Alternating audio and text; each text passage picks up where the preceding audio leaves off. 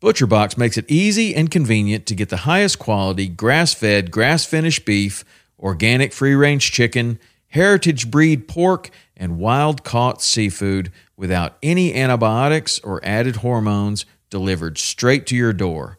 For me, I love their ribeye steak with a smoke and reverse sear, their tender belly bacon, which is some of the best uncured bacon on planet Earth. ButcherBox partners with people, small farmers included, that treat their animals in the best possible way and never give any added antibiotics or hormones. When you join, you choose your box and delivery frequency. You can cancel at any time without any penalty, and ButcherBox delivers amazing and fresh meat right to your door in a one hundred percent recyclable box. For a limited time only, get free chicken nuggets for a year and ten percent off your first box when you sign up today and use the code W P. That's a twenty-two ounce bag of gluten-free organic chicken nuggets in every order for a year when you sign up at ButcherBox.com forward slash WP and use the code W P.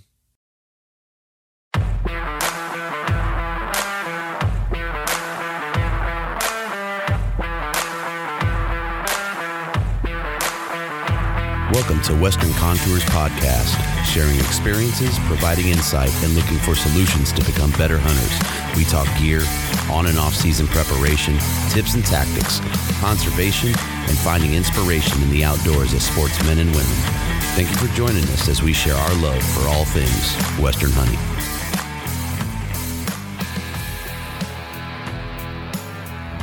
Hey guys, I sat down with Michael Bateast.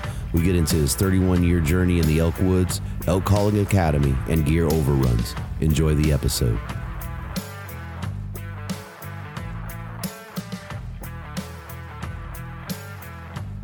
So we're on with Michael Bateast of the Elk Calling Academy. Michael, I appreciate you jumping on with me, man, and giving us some um, of your outdoor experience in hunting life. Thank you. Oh, it's a pleasure to be here. I'm I'm honored, and thank you for inviting me. Well, you kind of, to be honest, you invited yourself a little bit, and uh, I jumped on the opportunity. yeah, yeah, I believe I did make a make a comment that maybe one day I'd be big enough to be a guest on the podcast. Yeah, so. I, about, I about freaked out, man. I'm not going to even uh, pull any punches with that one. I said, "Oh my God!" What was funny is, and and you know, I. So I usually record on Wednesday nights. It's one of the days of the uh-huh. week. I'm doing like three recordings a week. And uh, that night I was like, oh man, I don't, you know, I don't have anything I can finally catch a live. And uh, sat on, and I'm sitting here and I'm watching a live. And man, I was like, I, I was blown back, man. It was awesome. I was like, yeah, that was so cool. You know, and what's funny is I I did not even know that, you know, you were on there, um, you know, when I had talked about your podcast or, or mentioned, you know, anything. And then I saw a comment roll through from you and I was like, oh, shoot. Yeah. My comment you know, was those, very mild. Yeah. It's, it's one of those things, you know, always, always be careful when you're going to talk about someone, cause you never, you never know, know if they're actually there listening. Yeah, that was pretty, it was pretty cool, man. It was funny. My wife, that, and, and I don't know how I'm going to sound right now, but my wife was looking at me going, what's wrong with you? Freaking Bateast. so, so that That's was, awesome. Yeah, it was, That's that awesome. was really cool, man. I appreciate it. So uh, let's jump into it, man. Why don't you give uh, the folks that that may not know, um, and I'll scratch my head on that one, who you are, and uh, okay, give us a little background. So basically, my name is Michael Bateast. I own Elk Calling Academy. Um, I actually started Elk Calling Academy Uh, just a little over a year and a half ago. Um, you know, and the academy is basically designed to help people learn not just the calling aspect of elk hunting, but the hunting, you know, strategies and approaches. And, um, you know, I've, I've been extremely fortunate. Uh, you know, this is going to be my thirty-first year of, of chasing elk with a bow, and I've just enjoyed tremendous success all on, you know, public land. And, and it's just a way, because I remember when I started, there wasn't a lot of resources out there.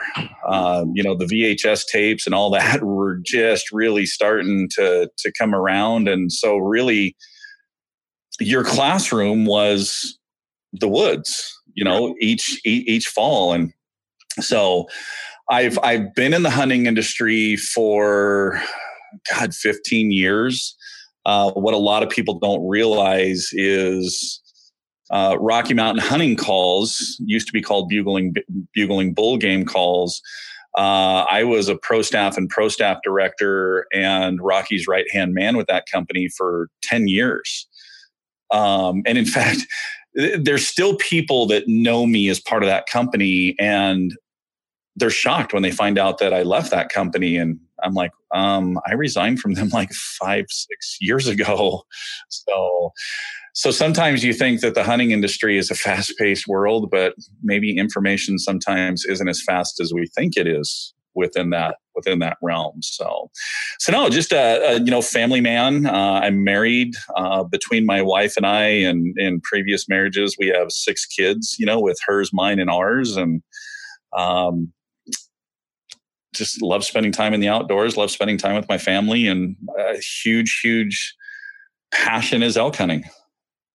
So why don't you give us a little bit of that hunting, man? That thirty-one years chasing elk. I'm a, I'm a greenie, man, and I'm a Elk Calling Academy student, if you will. Um, you know, last year was my first year, and been hunting for twenty, and there's just something, there's just something about elk, man. And I know I don't have to tell you that after thirty-one years. So why don't you just give us, give us some background on that and what draws you to them and keeps you going out there chasing them. So, you know, growing up, my, my stepdad was uh, a bird hunter, a pheasant hunter. And that was really, I, I mean, I always had a passion for the outdoors because my grandfather was an outdoorsman, and I never had the opportunity to hunt with them, but I went fishing with my grandfather a ton and just valued that time. And so I think because of, you know, the opportunity to, you know, go, go bird hunting, you know, with my stepdad, that kind of sparked that interest. And plus, you know, I, I grew up in Hermiston, Oregon, which is a smaller, you know, farming community that, I mean, it's, it's outdoors. I mean, there's a lot of hunting right there. The Blue Mountains are, you know, really close by. And, and so a lot of the friends that I had and I grew up with, you know, they were outdoorsmen as well. And so we all just started hunting together, um, you know, going out on the weekends and whenever we didn't have sporting events. But um, I had two science teachers in high school that were uh, archery guys. And it was funny because one of them was a trad guy and the other guy was a compound guy.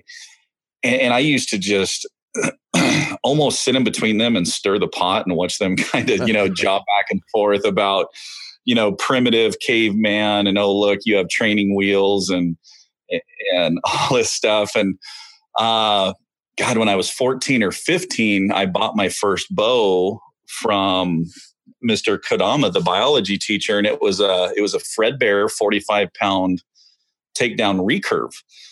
And what's funny is, is they're in Hermiston. The archery shop at that time was also a barber shop. It was Adrian's Barber and Archery. So, you know, you could, you could go in and, and, and get your hair cut and buy a few arrows on the way out and, you know, off you, off you go. And, and so I, I did that and, you know, bought some arrows and started flinging in the backyard. And well, my mom was a, a you know, cat person. And so unfortunately, when you live just out in the country a little bit, you get wild cats and feral cats and all that kind of stuff. And so that's where I really started practicing my stalking on feral cats, which, I mean, you even sneeze from two hundred yards away and they're, they're running for the, they are, they are. So, so yeah, I mean, that's, you know, started in the, in the backyard there and just work on stalking those guys, see how close I could get to them. And then when I was eighteen, um, I upgraded from the old Fred Bear recurve to a Fred Bear Whitetail two compound, which I still shot fingers. I still shot instinctive. And I had a couple of friends that, you know, elk hunted with a bow and listened to them. And, and it just sounded so cool. And so I talked to my uncle and he had this, this little call. It was, it was, he made it out of a pillbox, and it had, um, it's, it's funny. He took a pillbox and a condom and cut the condom up and stretched it through this pillbox, but you could, you could squeeze one end of it and it would give the higher pitch, almost like, um, the cow talk that E L K has. And so I, uh, put on my military B D Us. I did my military style face paint. I put my boonie hat on, threw the bow in the truck, and just drove up to the mountains. No clue where I was going, what I was doing, but I had a bow, I had arrows, and I had this little pillbox. And I start walking down the, the, the mountain road there, and I could see, you know, some tracks and stuff moving across the road. And, and I had been rifle hunting for deer for a couple of times. So I had been out and recognized signs and stuff, but here's this wet spot in the middle of the road. And I'm like, what the heck is that? And I pick up a rock and smell it, and it has this real musky smell. And I'm like, what is that? And something just told me, you know, hey, just blow on this pillbox. And it it probably sounded like a mad Russian cow, just, yeah, you know, really sharp. And, but all of a sudden this bull bugles. And I'm like, what? And, and I'm still kind of standing in the middle of the road, just trying to gather all this in. And so I kind of start walking that direction and blow on that pillbox again. And man, he bugles again, but he's a lot closer. And so I knock an arrow, and all of a sudden I look up, and here comes this bull just trotting my direction. And I'm looking at the size of him, and I'm looking at the size of the antlers, and I look down at this little tiny bow and arrow, and I look back about how big he is and how that rack is, and back down at the bow. And by this time I'm shaking so bad. I'm sure that, you know, California was thinking there was an earthquake going on up there. So, but he just, he, he paced back and forth and bugled a few times. And I was, I was, the adrenaline level was so high, I was just frozen. You know, you you, you always hear people in, in fear situations or this or that, that they're adrenaline and they just get frozen. And that's, that's how I was. I just, you know, watching this dude, and he finally turns and trots back, and my emotions just kind of calmed down a little bit. And I'm like, that is the coolest thing I have ever experienced. Followed the direction he went, blew on that pillbox one more time, and the bugle that he let go shook me to the core, and he came running in, and I managed to keep my composure to draw and execute that long shot at fourteen yards and watch him run about seventy-five yards over and fall, fall over and tip right there. And I was like, what just happened? Wow. Wow. And so I, I, I went over and, and, you know, kind of gathered my wits about me, and, and, you know, gutted the elk. And, and I was like, hey, this isn't too bad, 'cause I'm only about three hundred yards or so from the, from the road. So I'll just grab a hold of these antlers and drag this elk to the road and then get my truck. And I gave the first tug, and he didn't even move. Didn't budge.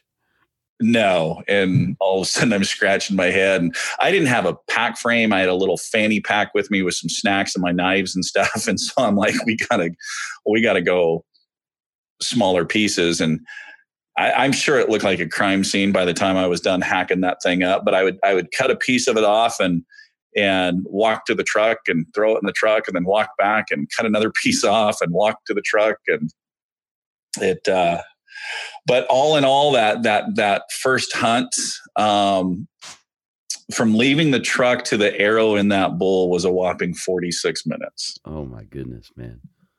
And I was just, I was hooked from that point on. And you know, it was so funny because I uh, I was hunting up outside of the Tollgate area, and I get in the truck and I drive to Tollgate and stopped in there to get something to drink. And the little store there at Tollgate used to have this little room that was dedicated to Bigfoot. And they have this map where they put pins of Bigfoot sightings. And I go up and look at the map, and this canyon that I was in has had more Bigfoot sightings in Eastern Oregon than any place else. And I'm like, oh, I, I don't know if I'm really going to make a return trip back to this place. That's crazy, man. I mean, so, to go in on your, you know, with a, you're blowing minds right now. Well, and, and part of it too, I mean, you, you know, I kind of need to back up because like I said, my, my grandfather was a big time, you know, hunter. So I did have that advantage to have the ability to sit down and really talk to him. And, you know, he explained, you know, southern side of the mountain and northern side of the mountain and bedding areas and, you know, likely, you know, where to find elk and, and pull out a map, you know, kind of, kind of look for this, this, and this, and you check these three things off. And that's, that's an area where you want to start. And then you can branch out from, from there. So. So you had a little say, bit of a starting point. Yeah. But to say that it was pure dumb luck is, is really the best explanation, yeah. you know, for it. A pillbox so, and a condom, man. Yes. A pillbox and a condom and a forty-six minute, uh, forty-six minute hunt. So yeah. Yeah. And it's, it's just kind of, you know, evolved. And, and I moved here to Idaho.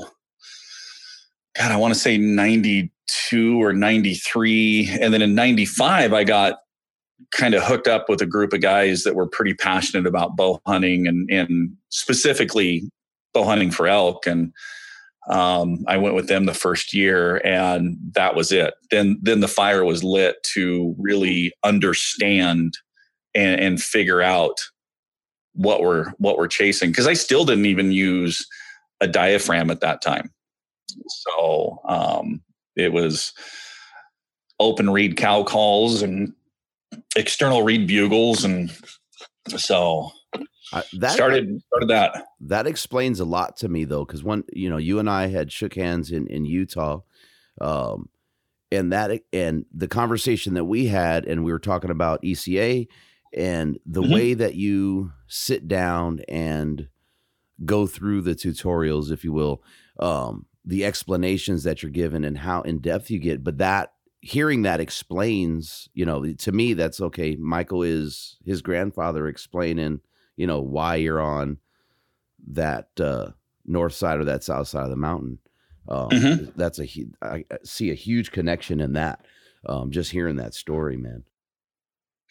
Yeah. Cause I mean, even, you know, even when I was in college in La Grande and, and, you know, like if I, if it was out on an elk hunt or out on a deer hunt or something. And, and I mean, that's, that's one great thing about La Grande. I mean, you step out your front door, you get in your truck, you drive, you know, thirty minutes and, you know, you're in a place that you can hunt. And so you're, you're back home each night. And so I would have the ability to pick up the phone and call him and say, hey, you know, I, I saw this, this, or this, or heard this, or, you know, this. And, and my grandfather would give enough information to get you headed in the right direction, but also leave part of that open for you to figure it out on your own. Mm-hmm.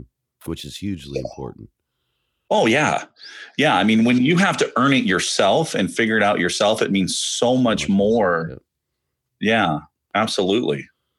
So give us a little bit, man. Of, I don't know how you could top that story at this point, um, outside of the class of bulls you're chasing, but give us a little bit, man, and tell us about uh, the twenty eighteen season, your highs and lows and how that season went for you. Man, it, it, it started off like, like gangbusters and, and cause you know, you've, you've, you've been on a few of the Wapiti Wednesday Q and A's or you've, you've listened to them. And, you know, I'm, I'm pretty analytical person to where, um, you know, I'll, I'll pull up Google and I'll type in autumn equinox. I'll open up another page with moon calendar for September. I'll open up another one with moon rise and moon set times. And then I open up Farmer's Almanac or some sort of winter forecast. And I'll take a look at all those to kind of get an idea of how the season's going to go or when I think the peak rut is going to hit. So two thousand eighteen, I mean, I was looking at it going, okay, man, you know, the autumn equinox is here. The moon's doing this. We're going to have, you know, fairly dark nights. Forecast is showing normal winter for, you know, Western Idaho. This is going to be a great year. And we go out that first weekend.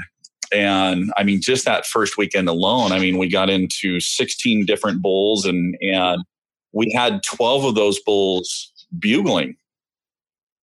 And we were just jacked. We were like, man, what a great start to the season. And, and I mean, the very first morning, an hour after first light, and I have the top two bulls on our hit list at ten yards and eighteen yards from one of my hunting partners. So, I mean, how much better can a season really start? And, you know, no, no tags were punched that weekend. And so we went home for a couple of days, came back up, and all of a sudden there are just people everywhere. I, I, I mean, we, you know, we saw a few the first weekend, but now we're rolling in and, and I mean, it's just people everywhere. And I'm like, what the heck is going on? And so we go into, you know, the same place that we did the first weekend, and there's nothing. It's like, man, where did these, where did these elk go? And then all of a sudden we hear another group come in right behind us, and another group from on top of us. And I'm like, what? So we, we backed out and uh, went back to the truck and back to camp. And I said, okay, let's, let's, let's split up. You, you young guys go take, cause we have, we have an area that has two trails on the mountain. There's a lower trail through the bottom, and then there's a mid-mountain trail.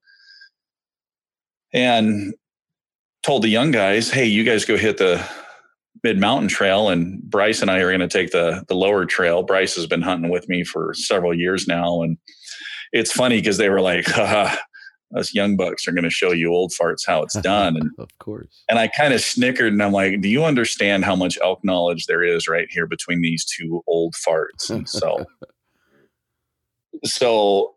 you know, Bryce and I start heading down that low, lower trail the next morning, and, and about two and a half miles in, we get into three bulls, and about an hour, hour and a half after that, I've got an arrow into Pitchfork.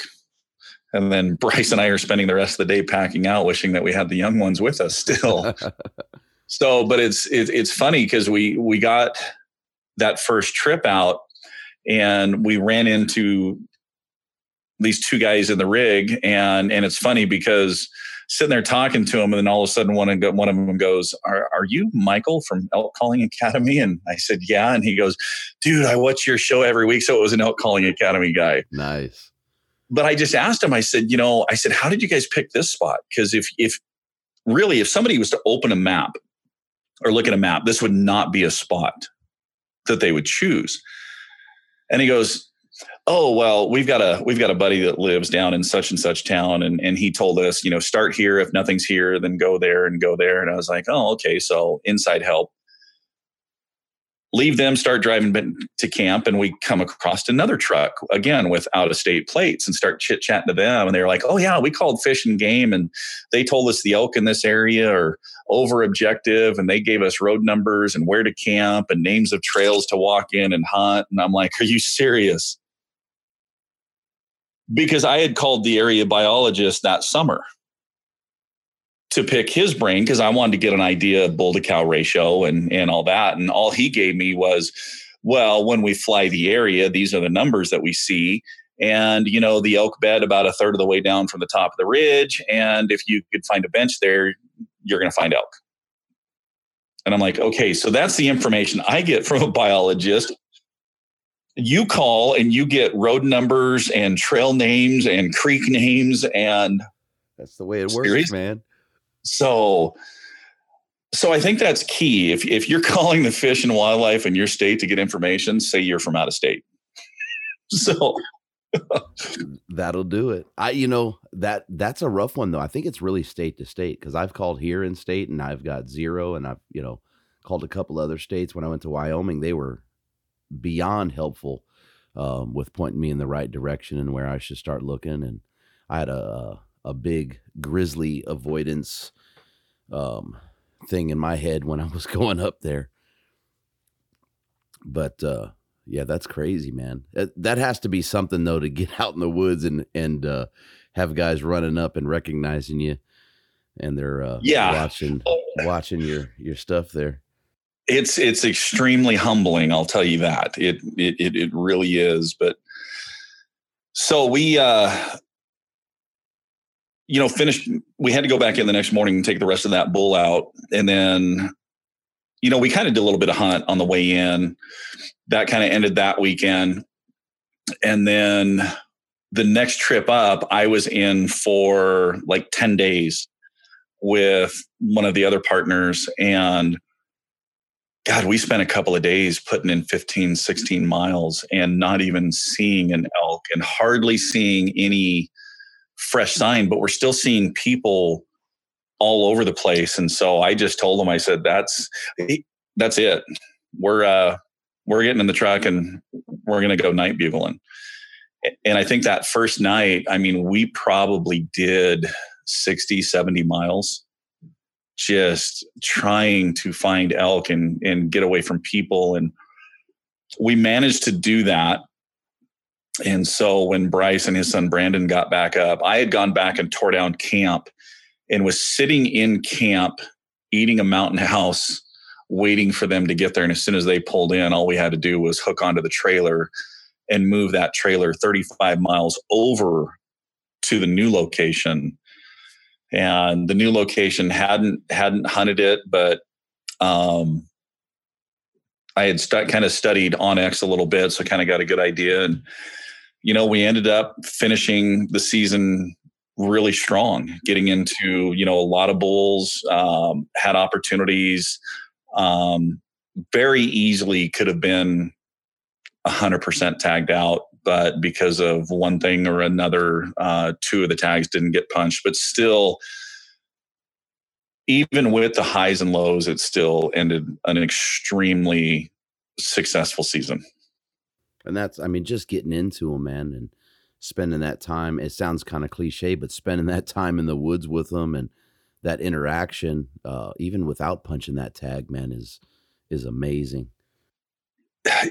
You know, part of it is I, I, I'm extremely blessed with the guys that I hunt with, because like I said, Bryce and, and his son Brandon have hunted with me, you know, several years. Eric and I have been friends for quite a few years and have really talked about, you know, strategies. But last year was the first time, and that was so funny because this was the first time that Eric and I um, had a chance to hunt together, and his area got burned up. So he called me, you know, a little bit before season, and he says, hey, I don't know what I'm going to do. And so I said, hey, here, here's some spots that I've been scouting on the map that I have highlighted.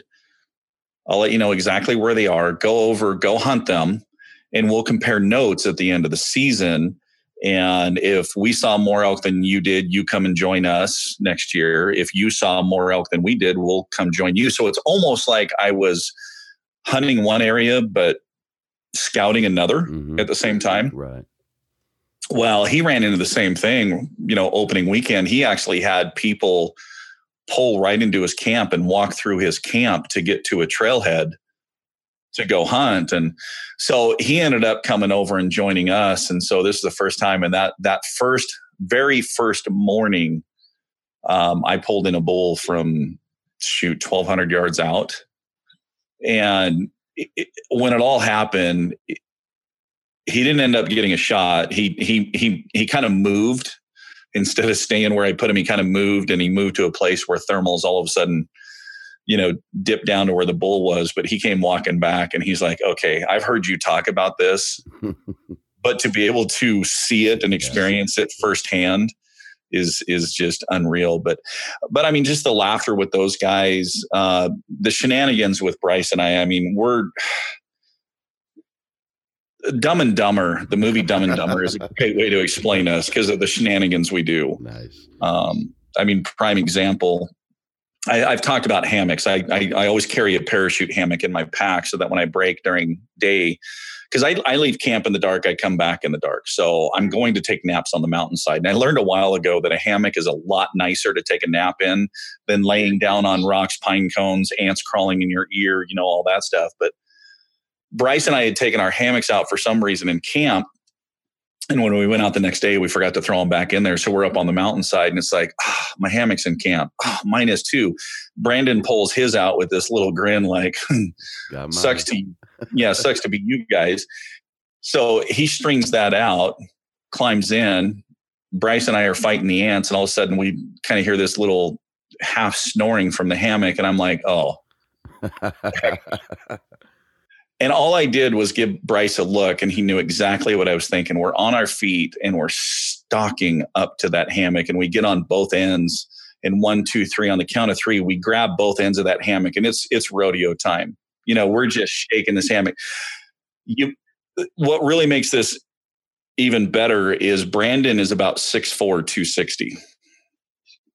And, and here we are just shaking this hammock rodeo, and all of a sudden his head pops out like a gopher from a gopher hole in your backyard. Like, what are you doing? So, so but that's, that's, that just kind of shows when I'm extremely blessed to spend time on the mountain. So there's a lot of memories that get made out there. Mm-hmm. Outside of, outside of punching that tag, man, it's so important too. Absolutely. And, and that's the cool thing too, is the definition of success. Yes. You know, so many, so many people, to them, their definition of success is a punch tag. For us, it's, it's the journey, it's the sights, the sounds, the smells, the interaction with the elk. You know, if, if we get a, if we get an elk within forty yards or less, to us, that's a, a successful call in. Now, whether there was a shot opportunity or not, that's, that's a whole different game. But to us, that's still a successful hunt. We're still smiling from ear to ear and high-fiving and giggling, you know, like a bunch of school kids with a new toy. And you miss so much when you're only focused on punching that tag, man. And I think we've all been there as hunters, right? Where you get yes. so locked in, and, you know, there's been years where I've been frustrated beyond belief, and I go into the next year and it's just about punching that tag. You just miss so much when you're, when you're focused on that. When you're, when your eyes are open to it, man, it's uh it's an unbelievable time, you know, just on the trail, not even calling anything in or seeing anything. Oh, abs- absolutely. I mean, just, you know, watching that sliver of light crack across the, the, you know, horizon, and, and hearing that forest come alive. And, oh, yeah. and, and like I said, the, the sights and the smells and the sounds and everything that's kind of, you know, going on around you, it, it just, I don't know. To me, it's, it's, it's magical. And, and that's one thing that I absolutely love. And, see, Bryce gives me a bad time too, because remember those tremors that I talked about with the very first bull? Right. You still get I, them. I still get them. Yeah, but what's way. crazy, what's crazy is I get them, but as soon as I, I draw back and anchor, I'm rock solid. But then when the shot happens, oh, they just, they, they, they will come back, and he gives me such a bad time. And I keep telling him, the day that that stops is the day that I quit hunting. As long as I continue to have that same adrenaline rush and that same excitement, man, I'm going to be back there year after year. I don't, I don't care if I have to get an all terrain, you know, chair to get me to a tree stand or whatever. Die on the mountain, man. It, uh, there's nothing like it. I mean, and I'm the same way. I don't care how many, you know, I've only arrowed one deer or excuse me, one elk, but, uh, I don't care how many deer I sent an arrow or a bullet through, man. Even even rifle hunting, I, I'm the same way. So I have to pull pull my eye away from the scope on the rifle and calm down. And, you know, it's something else. I I just absolutely love it. Absolutely and, love it, man. And, and you know, the hearing that first bugle of the season is is just something that still just every year just mesmerizes me. That, you know, it's, it's the coolest, to me, it's the coolest sound in the world. And I think a close second would be, you know, a tom cracking a gobble first thing. And, and, you know, from the tree in the spring, just that, that sound. And then the ability to, in fact, I was doing a lesson tonight, and Charles made a comment that, you know, he's he's been elk hunting for a little bit. Um, he shot his first bull last year after we had done a few lessons. But he made a comment. He's like, it's so cool, you know, watching you have a conversation with the elk. And, and it just kind of struck me for a minute. And I'm like, wow. Because I know there's a lot of times during the season when I'm back there calling, and I just have this grin on my face and just having a ball when when calling.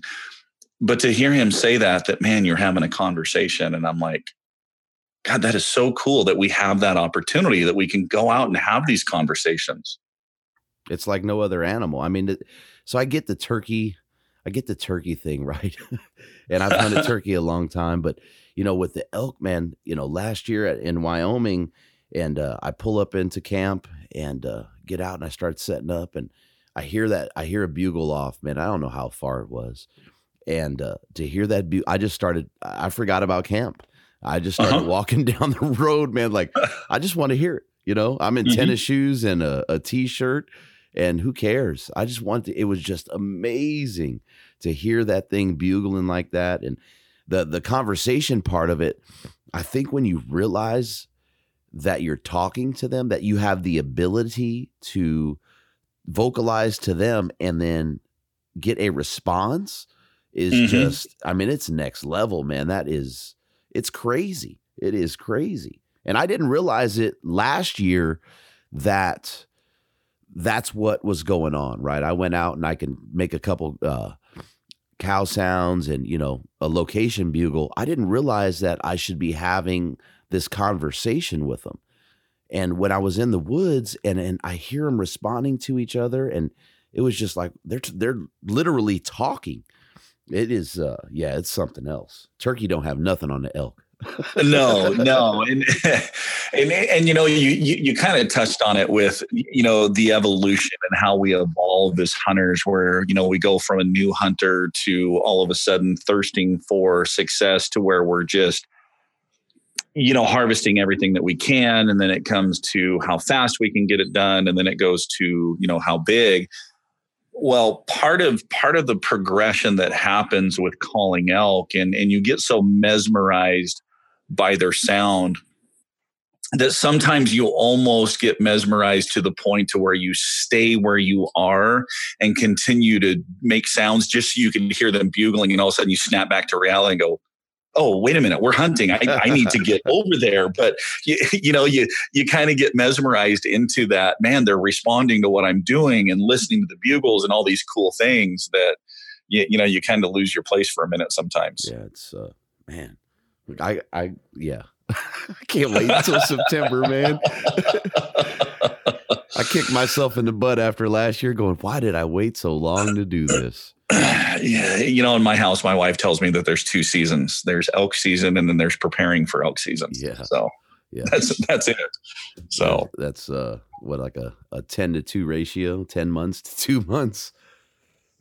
Yes, yes, yeah. Um, you know, I'm extremely blessed with my family because you know, with Elk Calling Academy, obviously, you know, every Wednesday night doing you know, a live Q and A session. I'm doing lessons. I'm recording videos with product reviews or the instructional lessons for the Patreon page. So they hear a lot of elk.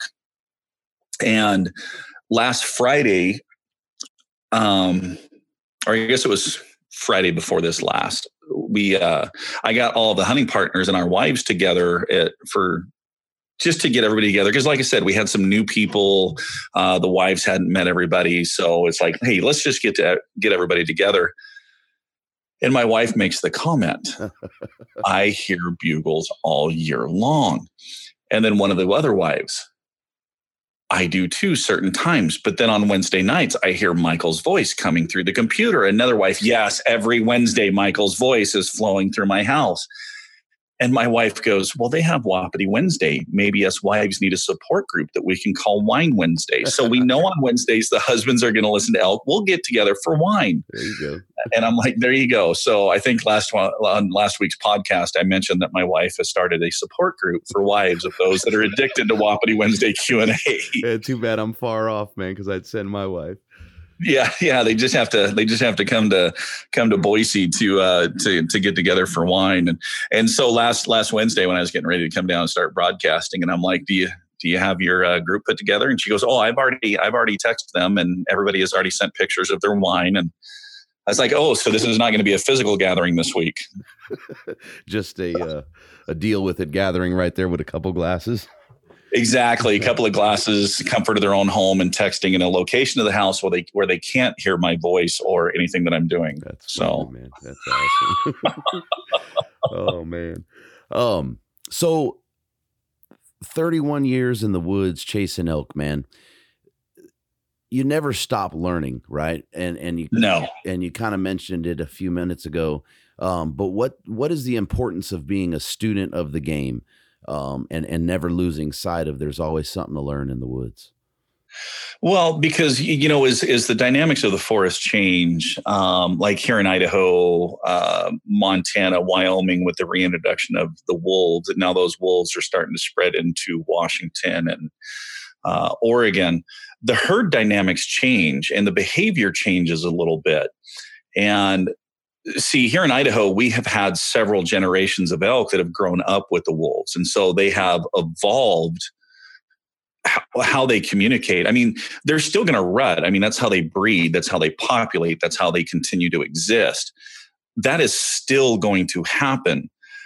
But the vocalizations, like before the wolves, I, I mean, you could go into an area and you could take a reed in the biggest tube and you could be as loud as you wanted to be, and elk would come out on points and just ring canyons with bugles. Well, they do that now, and a lot of times you'll end up, the only response you get is a pack of wolves howling, because that's the dinner bell that's ringing. And so you constantly have to be, you know, studying their behaviors and their vocalizations and what they're doing. Because, you know, that's one of the things that I talk about all the time is, is be aware of your surroundings. You know, pay attention to what the animals are doing around you. And if you really take the time to pay attention to all of that, you, you really kind of start to understand, you know, kind of, kind of what's going on. And one of the things that I really teach is if, if you have the ability to watch elk, whether it be in person or on YouTube, which is such a great tool, but anytime you can watch elk and you have the ability to see their body language and listen to their vocalizations, you can kind of tie that vocalization to their body language. But then you can kind of relate that body language to human body language and then go, oh, man, I, I, I kind of understand what's going on now. But the way the landscape has kind of changed, they're still doing those things, but now they have kind of a lower audible level, and they they really have, I mean, elk have such a broad vocalization that some of them are a low note audible that, I mean, you have to be fairly close to even hear it. And so I think if you're, if you're not continuing to learn and you're not continuing to evolve, you know, that same thing year after year after year after year after year after year, it's not producing success. So why continue to do the same thing year after year after year after year? So It's it's almost kind of like the Tony Robbins analogy of definition of insanity is doing the same thing over and over again and expecting a different result. So, so. With the subtleties and so calling, right? So when I when uh-huh. I got into it, I'm going to just reference myself since I'm I'm new to elk. Um, when you get on YouTube and things like that, you that's that's really what you see, right? Is it's uh-huh. just call, call, call, call, call. Well, right now you mentioned, you know, something and, and really absorbing what's around you and, and looking for those little subtleties. Um, so what are we looking for? What, what's some of the, the major subtleties, you know, that sounds weird, um, that, that we should be looking for, um, when we're going in outside of that calling. Cause call, like I said, calling is, it's right there, right? Everybody wants to bugle, you know, send out uh-huh. that, that big chuckle or that location bugle. Uh, mm-hmm. But there's a lot more going on in them woods, man. Well, and and part of it is is understanding, you know, the vocalization, because there's a lot of people that are walking around that think they're doing location bugles when in reality they're doing what's closer to a challenge bugle. So they're not walking around the woods saying hi. They're walking around the woods screaming F off to everybody that's around, and they can't understand. It's it's almost like if you walk down the sidewalk of Main Street in your town and and say F off to every male that you pass, I mean, eventually you're going to come across one that is having a really bad day, and he's going to give that same salutation back to you guys, and the fight is on. Yeah, I live in L A, man. It's going to be more than uh, one of those guys. yeah, yeah, exactly. Yeah. yeah. But also, too, is, you know, there's sometimes, I, I mean, you've you've been in the forest enough that you know that sometimes there's that day where it's just, it's quiet, man. There's, there's no birds singing. There's no squirrels chirping. There's just, there's nothing. It's, it's just stone cold quiet, but people will go into that quiet environment. And then all of a sudden they're just, man, man, man, man, wah, man, man, man, wah. Nothing else in the forest is doing that. So how is, how is what you're doing natural? How is what you're doing elk like? You know, are you acting like an actual elk? Are you behaving? Are you paying attention? Because I mean, these animals, they they're out there surviving every day. They're very aware of their surroundings. They're very aware of, of what's going on. And generally, when something gets really quiet like that, that's usually a representation that there's a predator in the area.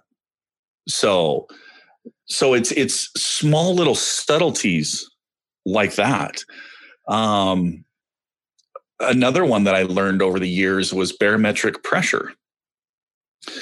And if you get into an area with high barometric pressure that the air is real heavy and you bugle and your bugle doesn't go anywhere, there's no echo, there's no expansion. I almost ninety-nine point nine nine nine nine nine percent of the time in that situation will never hear a bull bugle back. But you can go up over the top in the next little drainage where the barometric pressure is different and you bugle and it echoes, and then bang, all of a sudden you're getting responses. Schooling the new guy here. That's, so, that's one that hasn't even come to the radar yet. Well, and and it's it's like I said, when when I started getting really serious about this, um, you know, because I really started keeping a journal, and you know, each night, get back to camp while eating, I would I would write down in that journal on each page, I would write down the date, what the temperature was, what the weather pattern did, what I did calling wise, what type of responses I received, um, you know, what type of animal behavior I saw. And the cool thing about that is you start doing that, and you may only have seven days to hunt, but you have seven days of information that you then read and reread and reread throughout the year. Then the next season comes along, and all of a sudden you have seven or ten more days to add to that. Now you have, you know, fourteen to seventeen days of information that you're continuing to read about and continuing to study, that then all of a sudden, and, and you know, it's always asking that why. Why is this happening? Or why are they doing that? Or why this? And you kind of start to recognize things that then when you're out there, then all of a sudden it's like, oh, hey, wow, the barometric pressure is twenty-nine, knocking on the door of thirty. Man, that's pretty heavy. You throw one bugle and it's just dead and goes nowhere. It's like, okay, we got to keep moving. We we got to go to a different pocket to, you know, change the landscape. Now, I'm not saying that you couldn't stay in that area and maybe something happened. Just my experience tells me the chances are kind of low. I'm going to go find another area that I have a better chance of success. And you just compile that year after year after year, and boom, it's thirty-one years and you're slaying them. Is that how it works? Yeah, yeah, exactly. So, well, I, I mean, and, and the cool thing is, is, you know, because during, during the winter, you know, especially for a lot of states that heavy, you know, heavy snow, and maybe you don't have a lot of opportunity to get out and do things, but you're sitting there, you're reading through those pages, and in your mind, you're just, you're replaying those days' events over and over and over again. And you continue to read that throughout the year. Those things always stay fresh in your mind. And it's almost like sometimes you get out there and you get in a situation, and it's almost like you have a mild case of deja vu, where it's like, I've been here before. I, I, I recognize what's going on here. I recognize, you know, this. And then you start going through that Rolodex. Okay, what did I do last time? Was it successful or was it not successful? Should I do it again? Should I not do it again?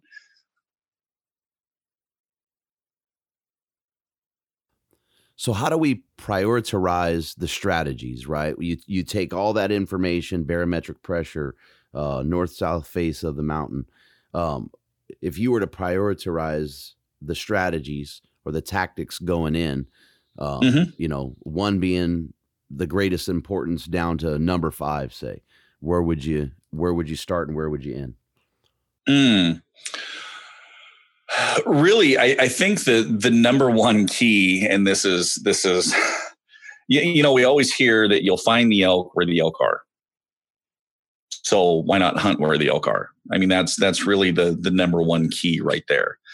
Um, really, I I think what goes into it is, you know, there's there's there's several factors. One is, you know, understanding the animals that you're you're chasing, elk, understanding, you know, their behaviors, their vocalizations. Then two, understanding them where they live.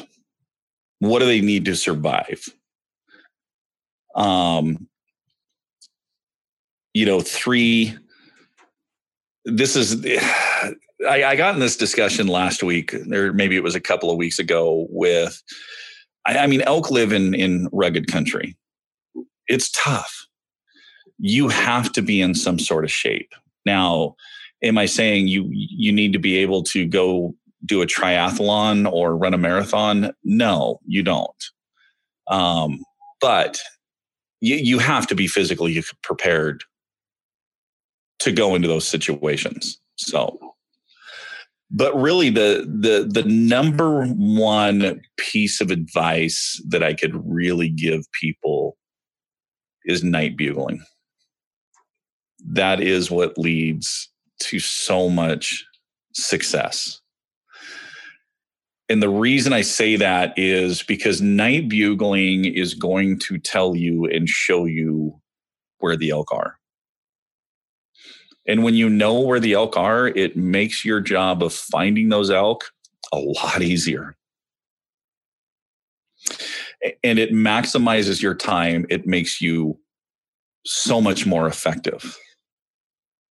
But then again, we fall into that deal where we're night bugling, we get a response.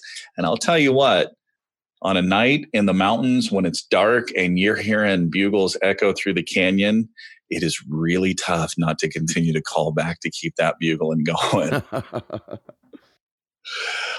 I, I, I have made that mistake a few times, and next thing I know, I have elk that have come into me within forty yards on a dark night that it's like, uh, how am I going to get out of here without blowing them out? So have learned that as soon as you get that one bugle, man, you mark the location and then you're you're move good for on. The next day. Right. Yeah. Move on and work them in the morning. And I think that's one thing, because I mean, early on, I was all about going back in. I was I was seven to eight miles back in and hunting the backcountry. And I mean, it was great because there was nobody around. But then again, things evolved. Wolves came into the mix and it completely changed the dynamics and the landscape of that area back there. So then we stopped going that far back in and kind of having a base camp. But then it's like, man, what are what are we going to do now? You know, we have new areas to learn. You know, what are we just going to hike and call and cover ground? And well, the fact that we were now now out in a base camp, and I'm like, man, there's there's a road system here. Why not use the truck to cover ground instead of our feet? And then once we locate, then we can use our feet to get ourselves into that area and get on the elk and then increase our chances that way. Right. So you're covering, you're covering a lot more ground uh-huh. um, in that vehicle, you know, having that, that pick up and go option. Mm-hmm. So you had mentioned being physically prepared. Um, yes. And that, that raises some, there's some, a few things that come up in my head, but with elk, man, that's not a small animal, right? So no. you know, getting in there, um, you, you're talking, for me at least, when I hear that, uh, safety, um, yep. you know, the hunter safety, and then we're talking about ethics, man. Um, yes. Being able to get that full animal that you just laid down out of there, man. Um, it's, it's way, to me, it's way more than just the ability to get in seven, eight, you know, twenty miles, if that's your desire. Um, but some of the safety aspects, um, with some of the stuff I've seen, especially last year, man, it was crazy. It seemed like, I don't know, maybe I had my eyes on elk, um, more than I ever did. So I saw just a lot of, a lot of guys injured, and, um, want to talk about that. Whatever you've seen safety wise, man, taking those packs, you know, that deep in the backcountry. So, uh, you know, I, I talked to, you know, with Elk Calling Academy, I actually have students all across the the U S, and I, I see a common theme from people, especially on the East Coast, that, you know, they're like, okay, hey, there's four of us. We're going to go out to Colorado. We're going to, we're going to hike in six miles and we're going to set up camp, and we're there for seven days and we're going to kill four bulls. And I'm honest with them. I'm like, I love your enthusiasm, but I'm going to break it down into reality for you. And I'm going to tell you exactly how it's going to go. So first off, you guys are going to get out there, and then you're going to realize that the country is a lot bigger than what you had anticipated. And it's going to take you a lot longer to get those five miles back in. So now your first morning, your, your first half a day is done, if not three quarters a day. Now you have camp set up. Now you have to spend a day, day and a half to even move around and find the elk in that area. Well, maybe there wasn't any elk in that area. So now you have to tear down camp and come back out. So now you're two, two and a half days down. Now you have to relocate into an area. Now another half day. So now you're three days in. You guys managed to find elk on day four.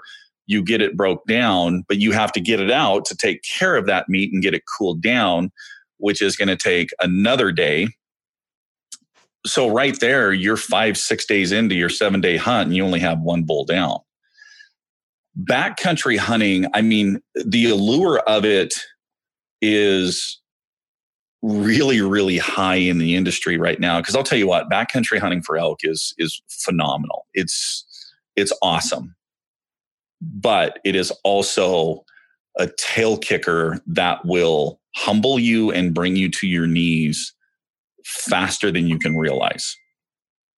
And I think the safety aspect of it is, I really think there's a lot of people that are going into it with unreal expectations that get themselves into dangerous, dangerous situations.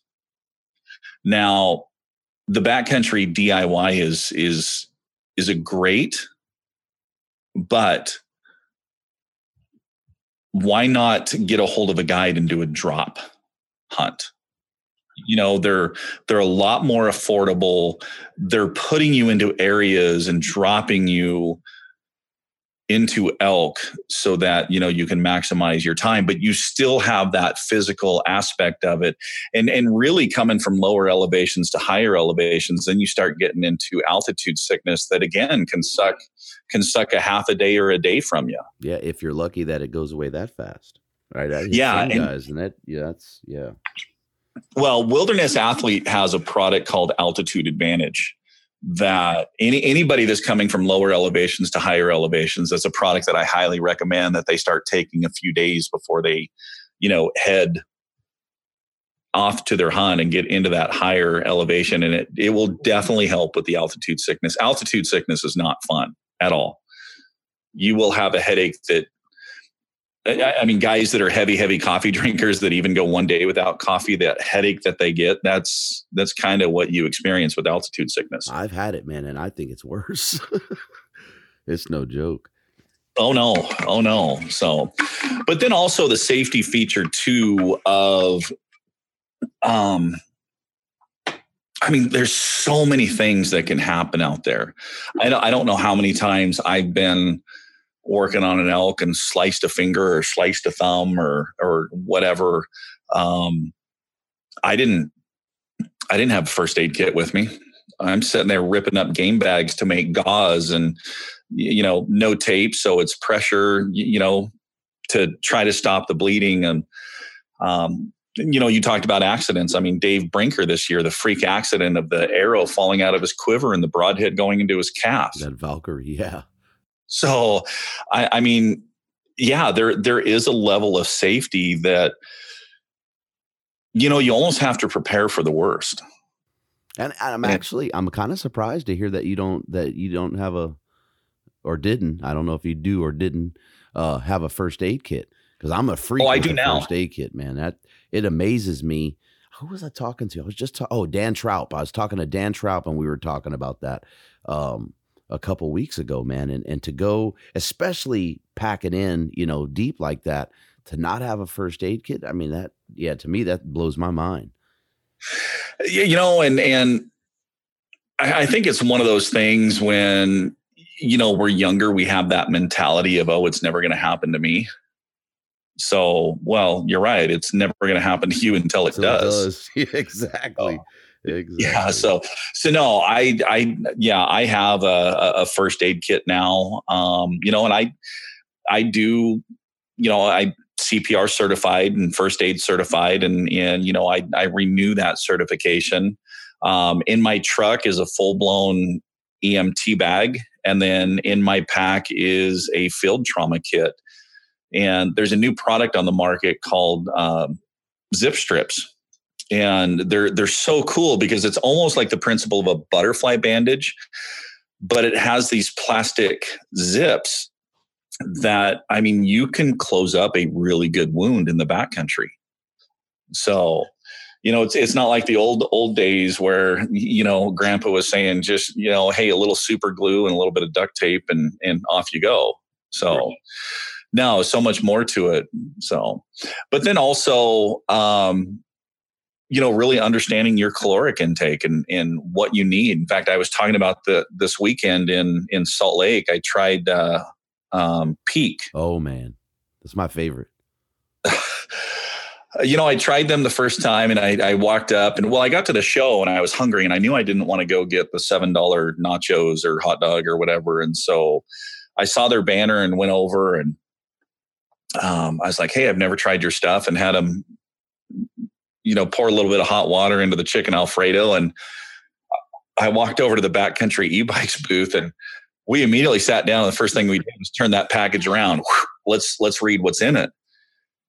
And and I'm sitting there looking at the sodium level, and I'm like, man, I said it's it's got quite a bit of sodium. And you know, talking with Brian and Dave, and they were like, yeah, but when you're hunting, think about how much you're sweating, and your body needs, you know, that sodium back to replenish what you're sweating out. And I'm like, yeah, you know, I said these obviously aren't meals that you. If you're a bachelor, these aren't the meals that you're going to want to eat at home every night of the week. No way. You'd probably be so, five hundred pounds with the, with the calories they pack in those little bags. Oh, the calories, the protein, but, but yeah, I mean, understanding your caloric intake and what you, what you need with the amount of, you know, physical, um, exertion there, exertion that you're doing out there. Yeah, those those peaks, man, they uh, I got one, I think that was before last season, in those backcountry fuel boxes. And uh-huh. uh, man, I fell in love with those things. I won't mess with anything else now. Oh, that that chicken that, that chicken Alfredo was probably the best freeze-dried meal I've ever had in my life. And I went over and talked to those guys and they they gave me the granola and strawberries. And they're like, here, why don't you have this for breakfast, breakfast. tomorrow morning oh, for yeah. your contest? And man, I ate that and I'm sitting here going, man, this is good in a hotel room. What is this thing going to be like on the, the mountainside? Yeah. Oh, they're excellent, man. I love those things. Well, then went back to talk to them again. And, you know, they have four, four dinner flavors and two breakfast flavors. But I guess on May first, they're launching five additional flavors. And I said, you guys better add beef stroganoff to your list, because if you do that, you, you got me hooked. Yeah. I love Peak, man. That's a, that I think that has to be, well, and it's just my opinion, but that's, that's my favorite, man. I, uh, been to the other ones, and yeah, I, I'm sticking with Peak. Oh, I can remember remember days early on since I was in the military. It was M R Es when we were seven, eight miles back in. And the only thing about the M R Es, because most people go, oh, they're horrible. I don't mind the taste, but they're just so damn heavy for, you know, the M R E feels like it weighs like seven pounds, man. Yeah, they're heavy, and they they block up my system more efficiently than beavers on a small creek. I don't, yeah, I never paid that much attention to them. Oh, man. But yeah, that's the only, and I, like I said, I don't mind them, but uh, just their weight, man, that, that just yeah. kills you, you know, trying to pack enough, enough for, you know, four or five days is rough. So, um, what are we, what are we missing? Right. Uh, a lot of what's driven our current state, if you will, um, has a lot to do with marketing. Um, for me, I've always been a, a boots on the ground type guy, right? I've never really mm-hmm. relied on a lot of the media, um, until recently with this elk undertaking. But what are we missing, um, by being so heavily reliant on the media postings and, and YouTube and things like that? You know, there's there's a few things that I think are missing. First off, these these are all great avenues to expand, you, you know, your knowledge. Because, you know, I I recommend anybody that follows Elk Calling Academy, you know, go listen to Corey Jacobson at Elk one oh one. Go listen to Chris Rowe at Rowe Hunting Resources. Go listen to Paul Mandel, you know, with Elk Nut. Um, because the more knowledge that you can gather from all these sources, the more knowledgeable you're going to be, which equates to the more successful you're going to be. And, and again, I, you know, that level of success varies from person to person. I know some people that their main goal is, is every year to go out and shoot a three hundred twenty inch or larger bull. Other people, it's, you know what, a cow with a bow is successful in their eyes. And the fact that they are feeding their family every single year by by doing that. But by having that more knowledge, um, you're just going to be that much more successful, that much faster. But also, I think the the one thing that's missing is that ability to just sit around in a group together and share stories and talk, because we've all seen it on social media that you post one thing that is your view or your opinion, and you may all of a sudden have ten people jumping on you because they don't agree with your opinion, and they are flat out ridiculing that individual and tearing them down. And I, I mean, there's there's some pages that I absolutely avoid because that's all you see on them. And I think what we're missing is kind of the remembrance that we're all on the same team. We're all out there wanting the same thing. It doesn't matter if you're an archery guy or a muzzleloader guy or a rifle guy or a slingshot guy. We all are out there to enjoy what's out there. And hey, there's that, there's that L A sound right there. Yeah. You heard that? Yeah. So, um, but no, the, the fact that we're all out there, we all have different levels of success, and we all have different goals with what we want to accomplish out there. And just because somebody's goals don't line up with yours does not make them wrong. Right. Does not make them, yeah, it doesn't make them a, a, a less of a hunter. Or, I mean, I know so many guys that shoot elk every year, and they may be cows and they may be spikes or this or that. And I'll run into them and say, hey, how was your season? And, oh yeah, I did this. And, well, wow, I, I didn't see you post anything on social media, so I didn't think you, you know, this. And and they're like, no way, I'm not going to post it, because if it's not this or this, because so many people are like, well, what do you think he scores? What do you think this? And I think Roger Ragland had the best explanation of, is that animal big enough? Roger basically said, if your if your pulse quickens, if your heart rate elevates, and your breathing gets short and quick, he's big enough. Yes, it. Or that's right. Big enough. Or she's big enough. So, yep. Two yeah. ears, two ears, and three hundred pounds of meat, man. Who cares? Exactly. You know, exactly. It's so just, it's so funny too, right? Because as a hunter, you know what it takes to get out there and, you know, quote unquote, get the job done, right? Uh-huh. To get to punch that tag. And I've seen, and like you've said, I've seen some some outright attacks. And then, guys, I mean, these are grown, grown ass men, you know, talking about each other's wives and kids. And it's like, what oh. in the world are you yeah. doing right here? What What is, it just doesn't make any sense.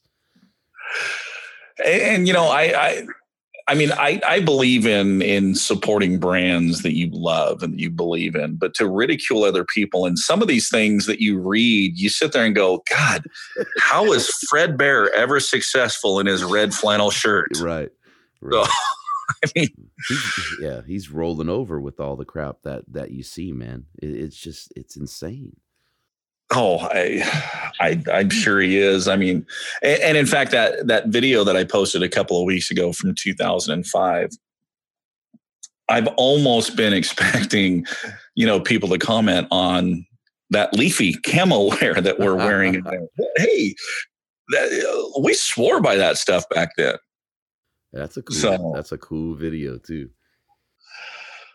That was the most insane finish to a hunt I have ever been a part of. And that was, that was, uh, what, two thousand, I think he said two thousand five on that. two thousand five. Yeah. You, you know, and I had to laugh because, you know, a couple of people commented and they're like, wow, calls sure have advanced since then. Um, actually the diaphragm read that I was using is still produced to this day by Rocky Mountain Hunting Calls. And it's still probably their top seller in diaphragm reads. The, the open read cow call was a prototype that is still in production to this day. The only call that's not around anymore is that grunt tube. And I so wish I had that grunt tube. In fact, at the calling contest, one of the peewees got up and they had that tube. And I, as soon as that young girl got off the stage, I figured out who she belonged to. And I went over to the dad and I'm like, I will give you eighty bucks for that right here, right now. And he's like, well, I don't use it, but she really likes it. And I'm like, okay, I am, I'm, I'm, I'm, I'm not going to take it from her. I'll keep trying to find another one. So. She's holding on to it like it's her teddy bear.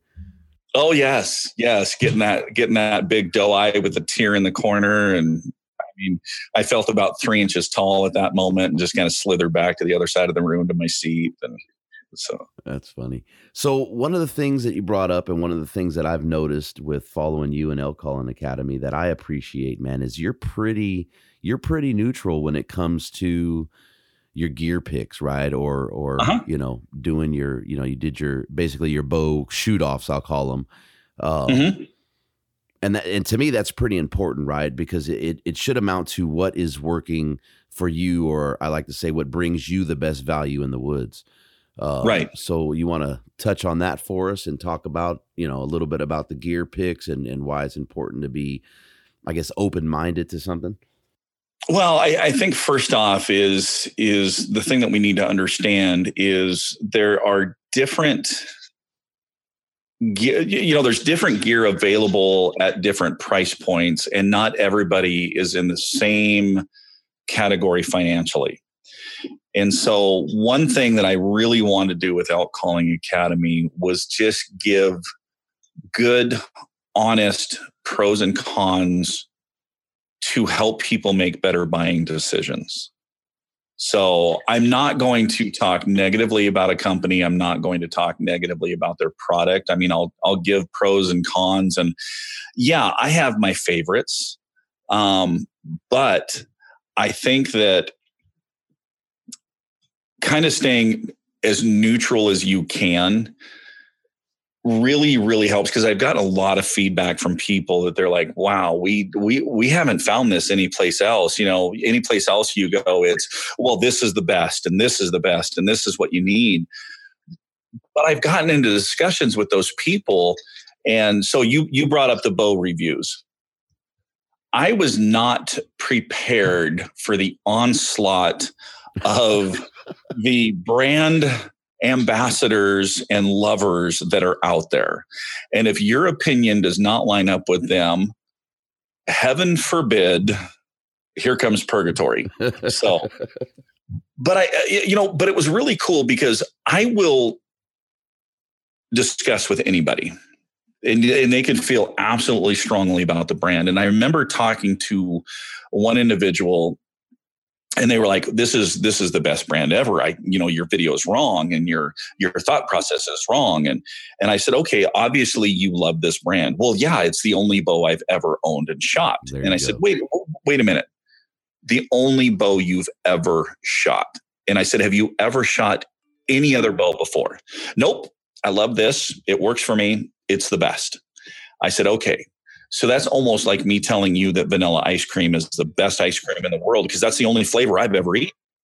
And he goes, heck no, mint chocolate chip is the best. And I said, I don't know that. I've never eaten mint chocolate chip. I've only eaten vanilla. And then all of a sudden he stopped mid-sentence and he goes, I completely understand where you're going with this. I said, if you're going to claim that something is the best, you need to have something to compare it to. So, and that's what I'm trying to do with these these gear reviews is is you know find two products that are fairly similar, test them both, give pros and cons to each to help people make those decisions. Because I'm I'm the type of person that when I'm looking at gear, man, I'm analytical. I'm going to go to Google and I'm going to type in what that is and I'm going to type reviews and I'm going to start reading. And I'm not just I'm not just going to read the first two or three results. Oh, no, I'm going to go two, three, four pages deep and get, because if you search enough, you're going to find information on both sides of the fence on pretty much anything. Anything, yep. And so that's that's one of the things that I really want to do with Elk Calling Academy with the gear is kind of be that one place that you could come to and get honest decisions. Unbiased. That, unbiased. Well, Well, and the thing is, is these are not products that these companies are sending to me. These are products that I'm buying with my own money. So, and I think that's important too, because when something is given to you, it skews your view or your opinion about that product. But if you have money in the game, you know, if you're an actual consumer, if you walked into a store and paid full retail price for something, and it just fell apart the moment you got home, you are going to feel very strongly about that. But if it was given to you and it falls apart when you get home, eh, no big deal. It didn't cost me any money. Who cares? So, and that's part of it why, I mean, this year, you know, I've been a Black's Creek guide gear user for years. I love Sandy. I love John. And in fact, in that video from two thousand five, that's a Black's Creek pack that I have in there. This year, I'm going to be wearing an Initial Ascent pack and Bryce is going to be wearing the Black's Creek pack. So it's going to be a great opportunity to test both of those. And the nice thing is because Bryce and I have a similar build, we can trade packs back and forth and really do some good testing and do those comparisons. But then again, you have all those equations and factors that pull, you know, fall into play about different body types and different statures and different styles and, and, you know, all that stuff. And so, so yeah, it's, it's just trying to provide the information to check off enough boxes to help people make buying decisions. Right. No, that's a big deal too, man. That, like I said, that's one of the things that I really appreciated, um, was it came from an unbiased place. And, and that is, I'm going to call it unusual in today's, you know, climate with, with the heavy marketing. And like you said, the, I'm not trying to insult anyone, but the ambassador thing, right? Yeah. Um, it's, it's almost, and you said it, you know, what you need, it's almost not what you need. It's what, you know, what they're telling you you need. I mean, there's a big right. difference in that when you pack into the woods, man. It, that's, uh, a lot of the stuff oh. we carry, you you know, until you start learning it, there's stuff that's in that pack that'll never come out the bottom. Absolutely. Absolutely. And, you know, and that's one great thing. And I, I'm a gear guy. So, I mean, any excuse for me to get gear and go out and play with it, ooh, rock on. Yeah. I'm all over that. So, but the other cool thing about, you know, this, this sport that we have is there are so many options and so many different styles and so many different approaches that, you know, I know a lot of guys, they love a five thousand or six thousand cubic inch pack. I'm more of that twenty-five to three thousand, because I learned a while ago, if I get a big, big pack with a lot of products, with is. a lot of pockets, yeah. I'm going to find things to, to put, put into in those pockets. Right. So I may not need it, it's but going. dang it, I, I, I am not going to allow an empty pocket. I mean, that's just sinful. So, I mean, so it's there. I might as well use it. It, exactly. Exactly. And then all of a sudden, you know, that, that, that four and a half pound pack now all of a sudden is sixteen pounds. And you're like, well, it was light when I started. Yeah. And it's not so, even what I really need in there yet. Exactly. But I'll, but I'll tell you what, any situation that you run into in the woods, you probably have something in that pack that'll take Get care of it. of it. Yeah. Yeah, exactly. It's crazy, so. man. I, I've, I have so much gear that just sits in sits in Rubbermaid boxes, man. You know, you get that. It's like, what what can I fit in there? And then, and I don't know that you realize you're doing it. I think it's almost subconscious. You know, you're in the sporting goods store, wherever, and you go, oh, that'll fit in that pack. Oh, I could use yes. that now. So, you know, there's forty dollars, fifty bucks down the drain, man. You do that ten times a year. You got four to five hundred dollars of useless crap ready for that pocket of that pack, man. You know, and, and then you're hauling those Rubbermaids to, to camp, and you yeah. put them in the truck, and then you get to camp and you take the Rubbermaids out, and you may never even crack that Rubbermaid open the whole entire time you're there. And and, and in fact, yeah, my, my wife got me the, the Camp Chef camp organizer for Christmas. And, you know, because I've always done the Rubbermaid things. And so I started bringing in the Rubbermaids to, you know, put into this Camp Chef organizer, and all of a sudden I'm popping the top on some of these Rubbermaids, and I'm like, what exactly is in the bottom here? When did I get it? And how long has it been here? And why? So I actually combined two Rubbermaids into that one organizer, and I'm like, whew, truck space. But then of course I'm like, Hmm, well, if I have a missing tote, what else can I put in the back of the truck? Yeah. In that, it's like us guys, if we see an empty hole, we have to find have to something to put in there. Yes. So. It's crazy, man. That's a heck of a cycle. Best thing I ever did for my hunting is I bought a Jeep, and I can't wait. What was it? Not last year. It was uh, two years ago. We, we drove up to uh, Shasta up in Northern California, me and a buddy. And uh, we, it was three of us were going, and we had to take, we had to take his, uh, Tony's truck, and then Drew and I in my Jeep. I had stuff, the back seats folded down, and there was shit packed to the to the ceiling of the Jeep, and then the back of Tony's truck was chock yeah. full of Rubbermaids, man. I don't yes. think we saw half of the stuff that was out that was in there. No, it's ridiculous. No, but but you're prepared if the next ice age sets on. Dang it, you, you, you you're ready for it. No, oh, oh yeah, you've got the clamp-ons ready to climb your way out of there. So it's it's ridiculous. Yeah, temp- Temp may have never dropped below forty-five degrees, but dang it, you're you're, you're ready. So uh-huh. I started dumping stuff this year and giving stuff away, man. It, it's just it's crazy, the accumulation of stuff. But I guess that, you know, that the gearhead thing, that's uh yeah, that's a big thing. You know, and I I, I found a, a, a I came across a product this last weekend over there in Salt Lake at the International Sportsman's Expo. It's it's called the Tailgate and Go. Um, or T N G Outdoor Kitchen.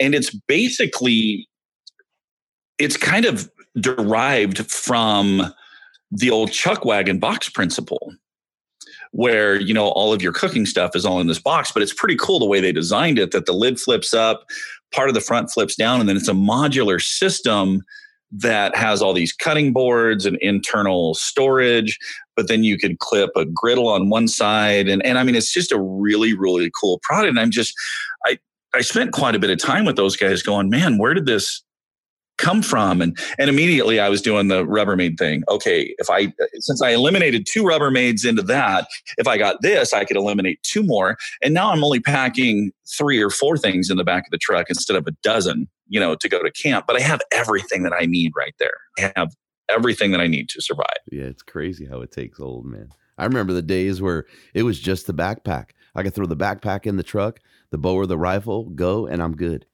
You know? Uh-huh. And now it's just, yeah, I'm I'm trying to get it back to those days. I think with this uh, with this elk undertaking, man, it's helping me quite a bit. You, you know, yeah, and it's it's it's funny. Again, we're gonna we're gonna circle back around to that that evolution. So early on in my elk hunting career, it was all about miles. Man, I wanted I wanted to be able to say I got fifteen, twenty miles in a day. That's that's all it was about, covering miles, and was still successful. And then, you know, because I always remember my grandpa telling me, slow down when you're moving through the forest. Don't be in a hurry. Slow down, pay attention. Well, you know, no, it's all about the miles, because I know there's a bull bugling on the backside of that ridge. Then by the time I get to the backside of the ridge, dang it, he must have gone down and up the other side, and he's over that ridge over there now. I, I know he's here. I'm gonna, I'm gonna keep going over these ridges until I find him. Well, as I've gotten older and have slowed down, it's amazing how much more game I see. And now I'm looking back to, you know, those those cover mile, cover miles, and immediately I'm like, dang it, how many elk did I walk, walk by? by? Yeah. How many did I push out? And and even though, you know, those older, wiser hunters that we tap into that tell us, slow down, pay attention to your surroundings and enjoy what you're doing. No, we're young. We know what we're doing. And well, they're just saying that because they can't hike as far as we can. Well, no, they're telling, basically telling us to hunt smarter, not harder. So yeah, that piss and vinegar will kill a hunt every time, man. So thirty-one years, man, that's a long time in the elk woods. Uh, uh-huh. I kind of drug out long there. Sorry. So give us, uh, give us the difference, man. I mean, from, from, you know, way back when, um, to now, what are you seeing? So basically what it was like hunting in covered wagons to now motorized vehicles. Is that what you're getting at? Yeah, so. Close to that, man. I realize I said long. yeah, no. You, you know, and that's one thing I've, I, I've also been blessed to have had the ability to hunt different states, but kind of the, the evolution that I've seen is, you know, first off, gear. The way gear has evolved and become so much more efficient and lighter weight. Um, you know, it kind of goes to the whole bow deal. You know, when I was doing the, the Hoyt Carbon at four point one pounds versus the Matthews at four point six, I had several, several people go, well, I just don't want to pack that heavy of a bow. Well, I remember when we used to have six and seven pound bows and we thought those were light for that day. And man, if that thing hit two hundred thirty feet per second, we were just dancing an Irish jig. But no, just, you know, the advancement in technology and equipment, but also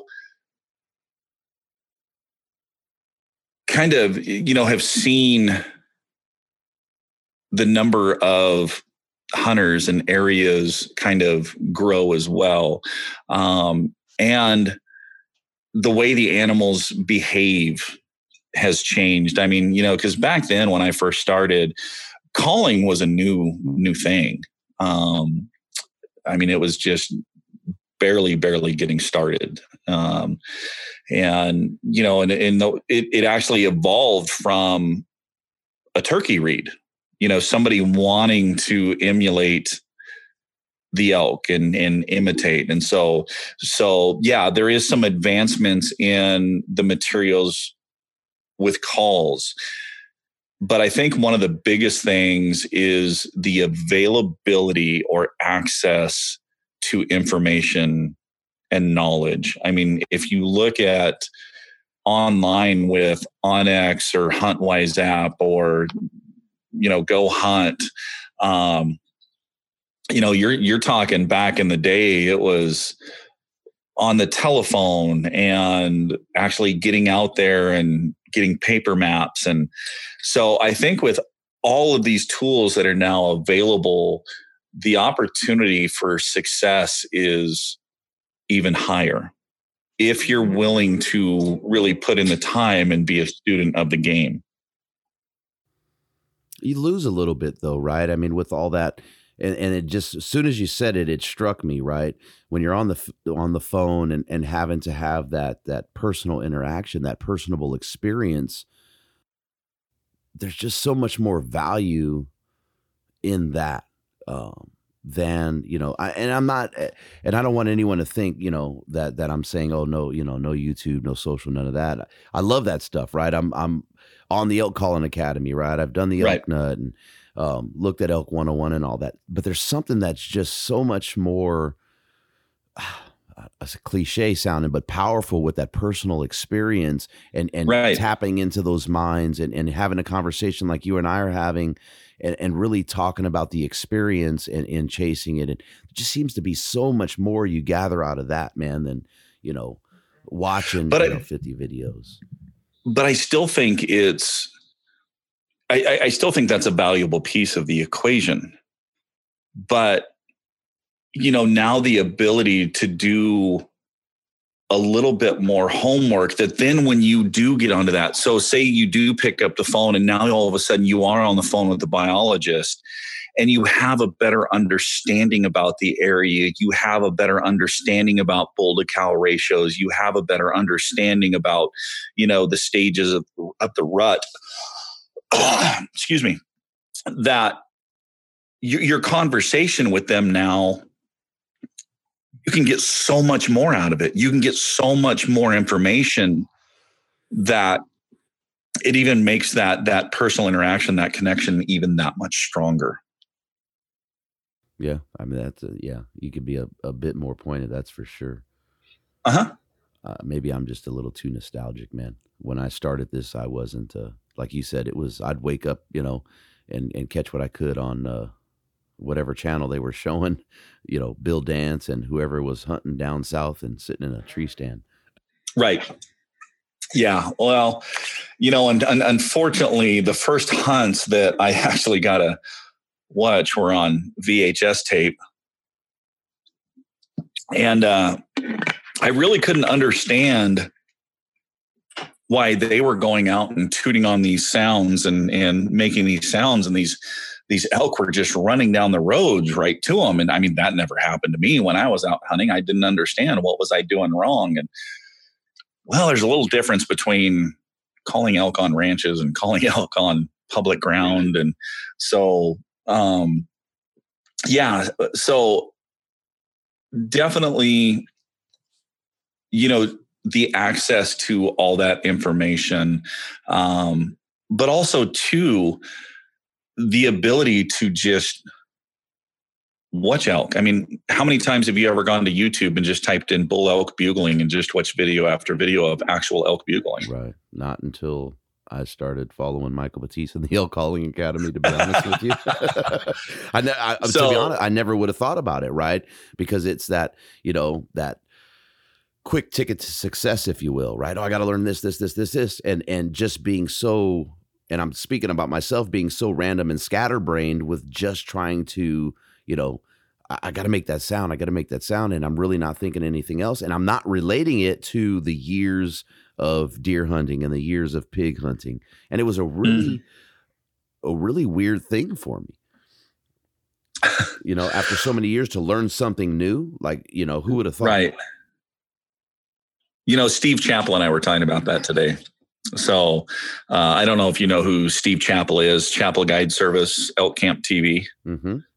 So um, he's been doing this thing lately, which is, uh, you know, on their Instagram page, which is the Bugle of the Day or Elk Sound of the Day. And he, uh, I just, I love his chuckles. And, you know, I sent him a message and I'm like, teach me your chuckles, oh wise and masterful one. And I'm like, great sounds. And, you know, he comes back and he's like, thanks, bud, appreciate it. And, and I'm like, you know, I said, I, I, I just got done with the regional qualifier for the Worlds and I've watched the video a few times and I'm already kind of starting to break a few things down. I said, but man, it's tough. And, and he goes, yeah, he goes, we definitely are creatures of habit. That we get stuck in that habit or we get stuck in that routine and it's really, really hard to change. And I said, you know, tell me about it because I've done some of these sounds the same exact way for so long now that even when trying to tweak it or, you know, a little bit, the the muscle memory or, you know, that that mental um, just falls right back into the old way of doing it. And I love Steve. He's like, don't go changing too much. He goes, cause you know, I, I think you're a phenomenal, you know, an outstanding caller. And I'm like, wow, you know, Steve, that coming from you, that's a, that's a huge compliment. Yeah. Yeah. And, and he's like, well, shoot, your first message to me was a huge compliment. And I'm like, well, then I guess we made each other's day and we might as well just go on with our day now. Said it right so, there. I'm on a good note. Yeah, exactly. Exactly. So, uh, so you, but no, oh, oh, go ahead. Oh, you did pretty good, right? Third place on the, uh, in the R M F call-in finals, right? Well, the third place was the, uh, the preliminaries, and then went into the finals. There was five of us that went into the finals. And I, I tied for third in the finals, and then uh, Chris Pastor and I called off. We tied again, and so then we had to go to a one bugle head-to-head, winner take all, and and he ended up beating me in that. So, in fact, I, I joked about that um, because Damian Pagano, who took second, I helped him a couple of years ago in his first contest, and he ended up winning the men's. Last year was Chris's contest, and I'm kind of coaching him through the contest, and he darn near won it. And I told both those guys, that's it. I'm going to stop helping people in these contests because you guys jump up to pros and you start beating me. What the heck? Hey, man, that is there anything better, though? Well, like I told him, those they can't do teach. I've I've never been able to win a world championships, but, uh, you know, yeah. so. But I'm doing a lot more, you know, you know, so leading up to this weekend, I did some things that I haven't done in the past as far as, you know, getting prepared for the contest. I think that that really, really helped.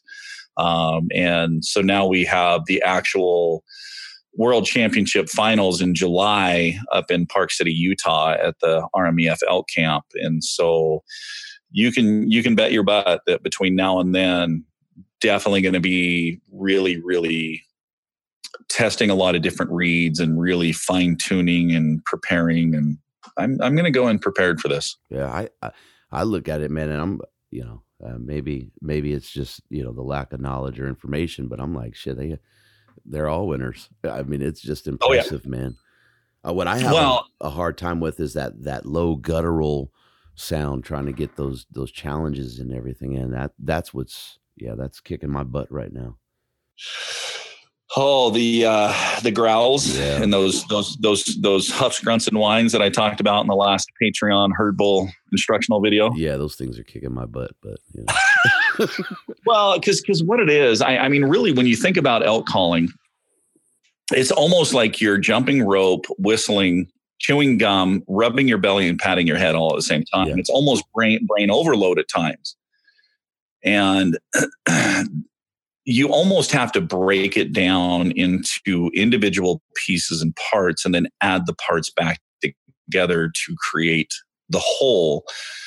Because the way our brain, uh, you know, our brains are are are wired, or the way they work is, you know, can only focus on so many items at one time. Well, if you're trying to do a lot of different things at once, it has a real hard time on focusing those. But if you break them down into those individual parts and then add a couple of the parts together, and then bring that third part in. Now, all of a sudden, the brain's like going, oh, okay, we're only adding one more thing. It's just like somebody learning to juggle. They immediately don't just start with six balls, throw them in the air, and start juggling. No, they start with one, then they add a second, and then a third, and slowly add that into where they add all those different pieces and parts. Yeah, because that's, uh, you don't realize it, right? I mean, it's, it, it when you when you just start off, like I said, that, that locate bugle, man, that's as, probably as easy as it gets, at least in my opinion. And then you mm-hmm. start trying to control the diaphragm and the tongue pressure, and now I'm adding in these vocals. It is, man, it's something else. It's fun. There's, it drives my wife and neighbors crazy, but man, it's a blast. There's a lot to, you, you know, and that's one thing that I am so blessed with my wife. So, cause she's been to enough calling contests, and thank God she's not a judge. So she's harsh, but in a good way. But years past, when I've been down here practicing my routines, all of a sudden, you know, she'll open up the door and it's like, what are you doing? And I'm like, what are you talking about? She goes, you're double clutching at the start of every single bugle. There's no variations. There's this, there's that. And then she closes the door and I'm like, oh, crap. And then I'll get out my phone or something and record it. And I was like, God dang it, she's right. So, but it's it's nice having that in the house to to help because, you know, it, it goes back to what Steve said. We we are creatures of habit. We are creatures of patterns, and we fall into those. Yeah, that's uh, uh it's a blast, man. My wife, mm-hmm. yeah, she's, uh, I don't know if she's actually patting me on the back, but every once in a while she'll say, okay, that one sounded good. She always tries to get me on her phone and I'm like, get out of here with that. But you know, that's, that's a good thing because unfortunately, a lot of times our friends won't be honest. Our friends will tell us, oh yeah, that sounds good. Meanwhile, you know, they're turning around, rolling their eyes going, take it away from him. Don't let him bugle. So, but our wives, oh no, our wives, they don't, they don't pull any punches. None, they, none they, they flat out tell us how it is. I got the, uh, what is that? The Phelps Unrivaled, the small uh-huh. YouTube when, uh-huh. when he released that. And, uh, prior to that, I just, you know, running, running around town in, in the work vehicle and I'm just, you know, ripping them out the bugle. So now as I'm sitting in this L A traffic, the windows are down. And you should see, you should see some of the looks that I get, man. It is, it, it, I, I think I enjoy that more than the calling half the time. It is hilarious. I had a lady pull up and I'm screaming. I actually was going down to the archery range and I'm screaming on the bugle at the light. And she pulls up and looks at me and, are you okay? I said, I said, I will be in September, ma'am. Thank you. Yes. Yeah. I, you know, I, I completely understand that because I remember um, when I was with Rocky, it, you know, Rocky Mountain Hunting Calls, we had finished elk camp in Las Vegas and we had the Hunt Expo in Salt Lake the very next weekend. And so we just drove from Las Vegas right up to Salt Lake. And he had this idea for um, this grunt tube that, you know, still had good sound, but could collapse. It's packable. And, and so they still sell it today. It's, it's, it's the selectable, but we grabbed pieces and parts from a hardware store and some of the other tubes that we already had. And we're in a hotel room in Salt Lake building this thing. And we're downtown Salt Lake, right down, you know, near the temple. And our hotel had a had a two-story high parking garage. Well, we didn't want to blow this thing in, in in the hotel room, you know. I mean, we we want to hear what this sounds like outside. So here we are downtown Salt Lake on the second floor of this parking garage, ripping on this bugle in downtown Salt Lake. Well, then we decide, well, heck, it doesn't do any good if we're standing right next to each other. Okay, you get on the far corner over there. I'll get over here. You bugle on it a couple of times. And yeah, that sounds good. Okay, here, let me let me have it so you can. And I peeked over the edge, and here's people down on the sidewalk just looking around because I'm sure this sound is just bouncing off these buildings, and they're like looking around, going, "What on earth is, is going that?" On? so, so yeah, I understand completely with you in traffic. So, oh, so much fun though, man. Mm-hmm. I just crack up when I when I get the looks. It's hilarious. Oh yeah. Yeah, it's it's it's hilarious. So twenty nineteen, man, what do you what are you looking at? Are you doing anything out of state for your hunts or all up in Idaho there? You know, pretty much I've just been focusing, you know, on Idaho just because, like I said, um, the guys that I hunt with, you know, we're we're a pretty tight knit group, and I really, I almost get more enjoyment out of their success.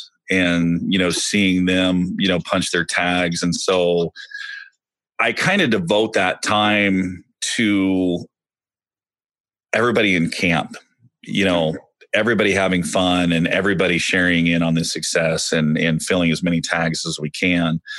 Um, I did talk to, um, you know, Jonathan Alexander has invited me to come over and, you know, hunt Oregon with them. And, If can if can swing it, because that one actually, you know, that hunt starts before Idaho does. So if can swing it and make it over there, that's kind of the plan, is to go over and hunt with him a little bit and then come back over here to Idaho and and hunt with these guys. And you know, like I said, I've, I've hunted other states. I've hunted Montana. I've hunted Colorado, and I have found just as much success right here in my own backyard in Idaho. And the cool thing is I can load up my truck here at the house, and in an hour and a half, I'm, I'm in elk camp.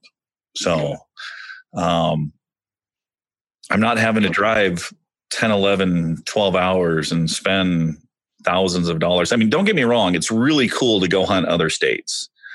Um, I think just where I'm at right now, it's, it's more devotion to my hunting partners and their success. Right. That's important, man. And I'm, I'm envious. I don't get to walk out of my backyard. I have, I think I have fifteen or sixteen points here in California, and I probably won't see that until I probably have another four years with, with point creep and whatnot, man.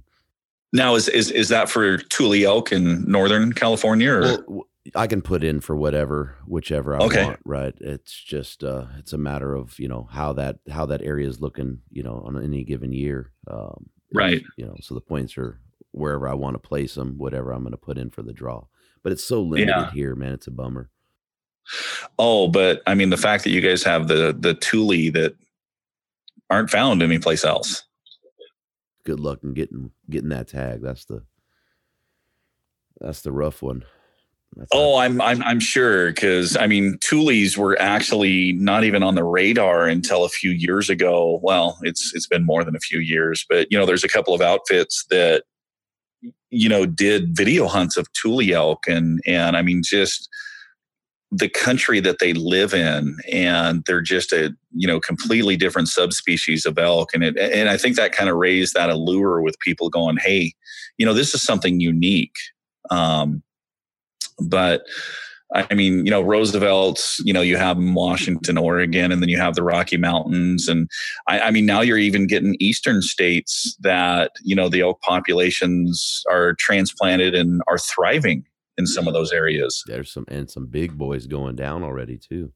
Oh, Kentucky and Pennsylvania. I mean, it's just, and, and, and I, I made the comment a couple of years ago that said the next world record is probably going to come from Kentucky or Pennsylvania, because, you know, you have these areas that have mild winters, that have tremendous vegetation, tremendous minerals. I mean, just the recipe for outstanding horn growth. So, and, and we might even see a shift change to where it, it all of a sudden turns to where people from the West are heading east to go hunt elk. Yeah. That's hard to believe, huh? Those guys back there will really be messing with us now. Oh yeah, they will. Yeah, they will. It'll, it, it'll be like some of the forums now when you go in and, hey, I'm going to Kentucky, and no, you don't want to hunt here. There's no elk here left. Yeah, that was so, it. Yeah. Yeah, yeah the bob, bobcats, bobcats ate them all. Just, just go elsewhere. Yeah, that's something. Well, I guess they do have bears in some of those states, but that that too is there's not a lot of um, predators out there, man. That's, you know, no gonna gonna devastate any herds anytime soon.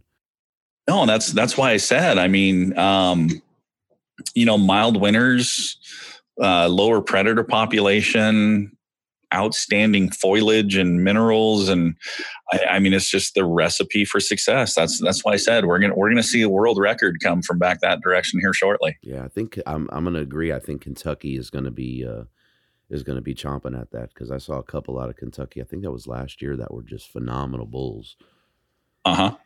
So, um, what's on the horizon, man, for for Elk Calling Academy?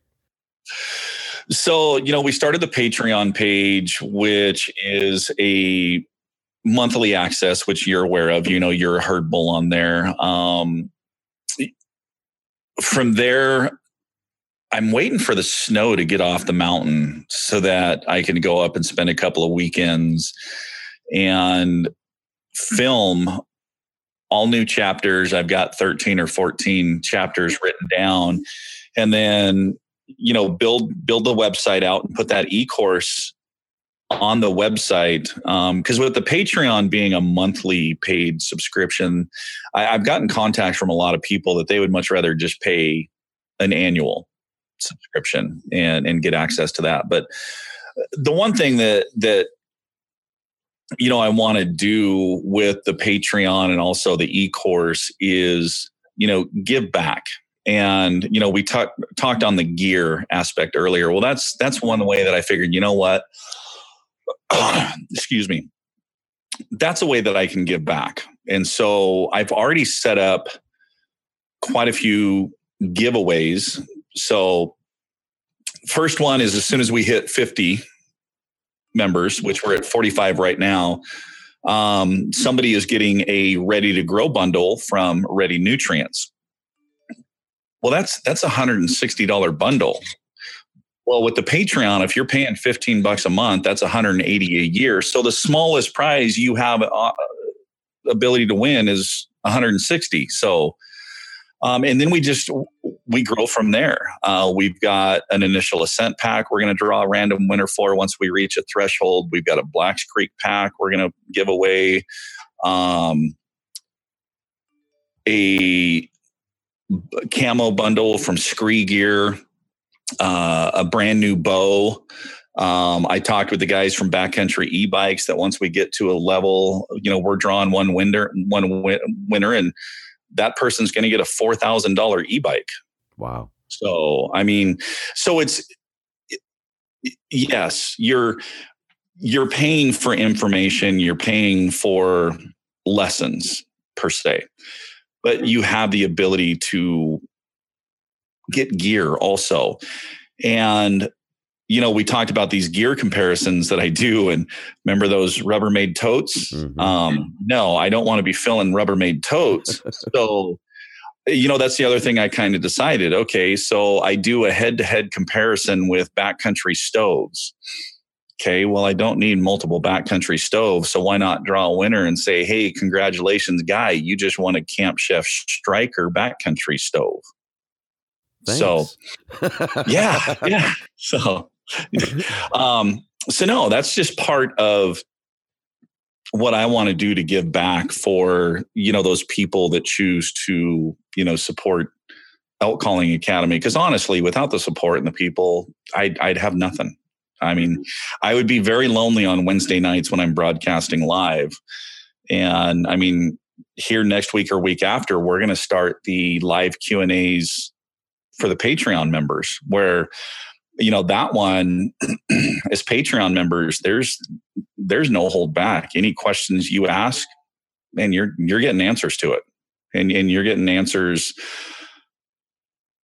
you know, based on whether it's, you know, an elk hunting situation or a sound or a strategy or even gear. If somebody wants to talk about gear, shoot, I'll just, I'll give them honest feedback. So, so we got a lot of, we got, you know, a lot of stuff coming. We're, uh, we have a little bit of the merchandise and apparel now, which, um, you know, we started designing a couple of other t-shirts and a lightweight hoodie and another hat or two. And, and so slowly, you know, bringing the merchandise in too as well. So, so that's the big focus right now, the website and the, the lessons. And I've got some really cool things planned that nobody has seen from any of the other outfits, you know, that are, that are teaching the elk hunting and elk strategies. Nice. What, man, what did you forget to mention in all that? I'm, I'm actually a little bit, I'm a little bit hurt right now.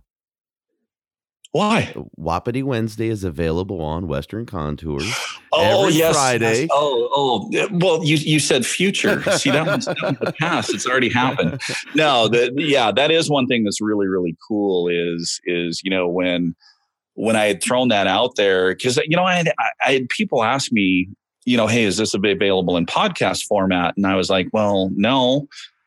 And so many people were like, well, I spend more time in my truck. It would be great. And then when I threw that out there, and, and I mean, as soon as you messaged me, I knew where you were going. But I was like, yeah, what, you know, what, what are you thinking? What, what'd you have in mind? And, and I, I just, I, you know, I'm, I'm honored that you would, you know, want to be a part of that. And so, so yeah, you grabbing the information from Wapiti Wednesday and, you know, putting that into podcast format and launching that on the, you know, the, the E C A feature Fridays so that even more people can get access to that information. Oh, so awesome, man. It's been, and, and it's just booming. Everybody's thinking, oh man, I've gotten, I've gotten tons of messages and, yeah, that was a, a really good decision, and I'm, I'm glad we were able to uh, make that happen. And and I'll tell Me you, too. When, when I saw that post, I was like thumb over yes, and I said, hell no, man, I'm hitting that little that little paper airplane down there because this is all gold. I was like, this this couldn't be any better if I could get this to go. I'm like, man. But I'm you know, on. your your timing was perfect because, you know, with the website and building the website, and I'm doing all that myself. And, you know, with the videos and the filming and the editing and everything else. And, and when you, when you made that comment, you know, that I was already pretty maxed on all that stuff, you know, why not let you do it? And I didn't even think about that being a possibility until you approached me. And then I was like, you know what? Guy's got a good thing started here. I really like his podcast. I like his format. I mean, this is just, yes. Yeah, it was like a perfect fit, man. I'm telling you. Yeah. I, yeah, no, th- definitely thankful that. Uh, me, me as well, man. And it was nice because, you know, now if I, if I miss it, then, you know, the next morning or the next day, whenever I drop it audio, then it's just in the truck with me. It just, there you go. It was just like next level, right? I mean, just, you know, I, I have that platform that's, that's helping me. Um, get to where I want to be in the elk woods. And mm-hmm. It was just, like I said, man, it was like, you know, that, that perfect fit, perfect fit, man. Excited. It's, it's, it. it's, it's just another resource and avenue. And, and of course, you know, the, okay. The thing that cracks me up is when I did the first t-shirt and hat, the messages I started getting, well, are you going to offer it in long sleeve? Well, are you going to offer it in the hoodie? Oh, hey, the hat. Are you going to bring in a flex fit? Are you going to bring in this? Hey, are you ever going to create an app? Hey, have you ever thought about this? And I'm like, guys, if you want to send me your checkbook, I will give you whatever you want. Because this is all stuff that's coming out of my pocket that, you know, somebody has to pay for this stuff. And I would love to give everybody everything that they want, but unfortunately it takes a little bit of time. And we've been, you know, I, I I'm extremely humbled with the growth that we have shared and experienced, you know, since I started this, you know, like I said, a little over a year and a half ago. Um, I mean, year and a half time, we're up over eleven thousand followers on Instagram. I mean, you know, our YouTube channel, Uh, you know, twenty-five, thirty thousand views a month. Um, you know, the Facebook, I mean, it's just, It's it's humbling, it's so cool, and it's exciting all at the same time. But also underlying that is the pure terror of what you have. Because I am I, I'm really one that wants to provide value and make sure that people are getting the most out of their time, and especially once you throw money into it with the Patreon page or, you know, the e-course. That that's the biggest thing is making sure that the value is there and continue to provide that value with updates. Cause we all work hard for our money.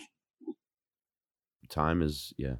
And the time. And like you said, that that's probably our most valuable piece of the equation there, man. Uh, and, and, and not, you know, just saying it cause, uh, we're, you know, we're tied in with the podcast or whatever, but you know, for me, I wouldn't have done it if I, if I didn't find, you know, the utmost value in it. And I told you that in Utah, man, it's just the way that you, that you instruct and are personable and bring, you know, that value and information to everybody. I mean, to me, man, it's a big deal. So yeah, I appreciate Well, and I think, I, I think part of it too, is the, is the fact that, you know, we had the ability to meet in person and spend a little bit of time together there in Salt Lake and, and, you know, talk and and kind of fill each other out a little bit. I think that's that was a big part of it. Had it been somebody that I had never met and, you know, sent me that message, it would have been like, mm, you, you know, what is what is this what is person this? about? You know, what's what's their goal? What are they getting at? But no, the ability to meet you and talk to you a little bit and then, you know, listen to some of your podcast and how you ran them and, and the message and the direction. I just, yeah, I think I, I, I just immediately knew it was a, it was a good fit. And, you know, everything happens for a reason. Yes, sir. Yes, sir. So absolutely does. So yeah, had you, I'm sorry, go ahead. Oh, I was going to say, had you uh, not needed the right size hat, you know, wouldn't have had that extra time to sit there and talk. You know, so. it, was, it was fun. I tell you about that, right? I, I got the hat. I was excited. I got the hat. I was like, oh, yeah, man. I went to put it on. I go, man, I got a big old head. my, hat, my hat won't even fit. So that's what happened. We were leaving the house. I told my wife, oh, man, I, let me go grab my hat. And I ran in and I came back out and she goes, where's your hat? And I said, don't fit my big head. And we came home later and I looked and I was like, oh man, it's a smaller one. Okay, I'm going to send it back. Yeah. A smaller one only goes up to uh, seven and a quarter. Yeah. You're going to tell everybody my big head size now, man. no, no, no, no, no, no. Cause, cause the large one actually goes down to six and seven eighths, but you know, it's, it, it it's funny is, so when I first ordered the hats, you know, these these are the Richardson one fifteen that comes either that small or the medium large. And I was like, well, you know, man, this is, you know, going to fit a lot of people. And and I think it's going to cover a lot more sizes. And but I forgot to equate the male ego into the equation. Into the so because, you know, so many people. Hey, there's two sizes. Do you want a small or a medium large? And the male immediately goes medium large. Well, what's your hat size? Well, it's a seven and an eighth. Well, the small will fit that easily. No, I need I I need a medium large. I no, I I don't need the small. So I'm almost out of medium larges, and I have a plethora of smalls that are sitting there. I actually grabbed the small. I love the way the small fits because I'm a I'm a seven and an eighth is is what I wear, and the small actually goes up to just over seven and a quarter, but. Anyways, yeah, next next round I bring in, it's just going to be the regular Richardson one twelve. We're not we're not going to do the small or small medium large. You know, yeah, because I think I might be sitting on these smalls for a little while. What was the crack up too? So on the way back from from Utah, right? So I was with uh, the Let 'Em Fly guys, Makana and uh-huh. Johnny, and uh, you know we we talked to you for a minute, and you know after after uh, I broke off and you and I were talking, and they hey you know. Who's that? So we got back to the hotel that, that night and I'm showing them and that uh, we had went over to the Phelps booth and I had talked to uh, Jason and brought Mac over there and said, okay, you know, this is what I'm, this is what I recommend. Right. And then he talked to them and he got the Pitch Black, right. The new uh-huh. three pack. So what is that drive? I think it was thirteen hours back home with mm. a guy that bought the Pitch Blacks at eight o'clock at night or whatever time, right before the show ended, and uh, twelve, thirteen hours, man, of uh, some of the most god awful sounds you can imagine. thirteen oh, hours yeah. on the road, man. Oh, it was something else. It was so much fun, though, man. So yeah, we got uh, we got Mac, Mac excited about elk season and and you know awesome calling on, and he's been jumping on on the E C A and then listening to the podcast with it. So. It's pretty cool that that spawned from that too. You know, that is, that is so cool. Um, it, it reminded me of a, of a funny story that the first year I joined Rocky's staff, well, I'd only been on staff a couple of months. He flies me down to Portland, picks me up at the airport. And then we go down to, um, Salem, Oregon to a Sportsman's Warehouse down there. Big, big elk event. Show up and and I mean there's some big names in the elk industry that are at booths for this event, and finish day one and go out to dinner with all these elk guys, and and I mean these like I said these these were big big names in the elk industry. I don't think I said more than three words at dinner that night. I'm like, at this group I ain't saying a word. I'm I'm just sitting here in awe. But we but we get to the hotel, get ready for bed, climb into bed. Rocky climbs in the other bed and he says goodnight, turns off the light, and all of a sudden he turns the light back on and he goes, Michael. And I go, yeah. And he goes, your nervous bark. I said, what about it? And he goes, it sucks. Turns the light off, rolls over, and I'm laying there like, uh, okay, is it pitch? Is it tone? So the next day for six hours straight, I just nervous bark. How's that one? Is that one better? How are we doing? So. I can imagine his pain, man. But so much oh, yeah. fun, man. So much fun. Yeah. So, so yeah, I I understand the uh, thirteen hour car ride of the uh, cat with its tail caught in the fan belt, just getting ripped around yeah. and screaming. Oh, so. Man, it was hilarious. So, but it was, but it was one of the funnest, funnest trips you had, right? Oh yeah. That, that was a great trip, man. It was a great trip. There was, there was a couple hands that I wanted to shake while we were there. Um, glad I was able to do that. Um, I was able to meet Sydney Smith, and I was like a stammering uh-huh. idiot when I met Sydney. That guy just impresses the the living piss out of me. I mean, he just just so inspirational, man, and just, you know, just down to earth and a real guy. And uh, yeah, I didn't I didn't pull that off too successfully. um, and then uh, yeah, it was it was just a memorable trip, man. I got to shake your hand. I was looking forward to that, and it was Appreciate uh, that. yeah, it was awesome. I really enjoyed oh, it. Put me put, put me in the same category as Sydney Smith, man. That's a compliment right yeah, there. Sydney, was, uh, I mean, he is he is a phenomenal human being, and you know, I had the pleasure of meeting him.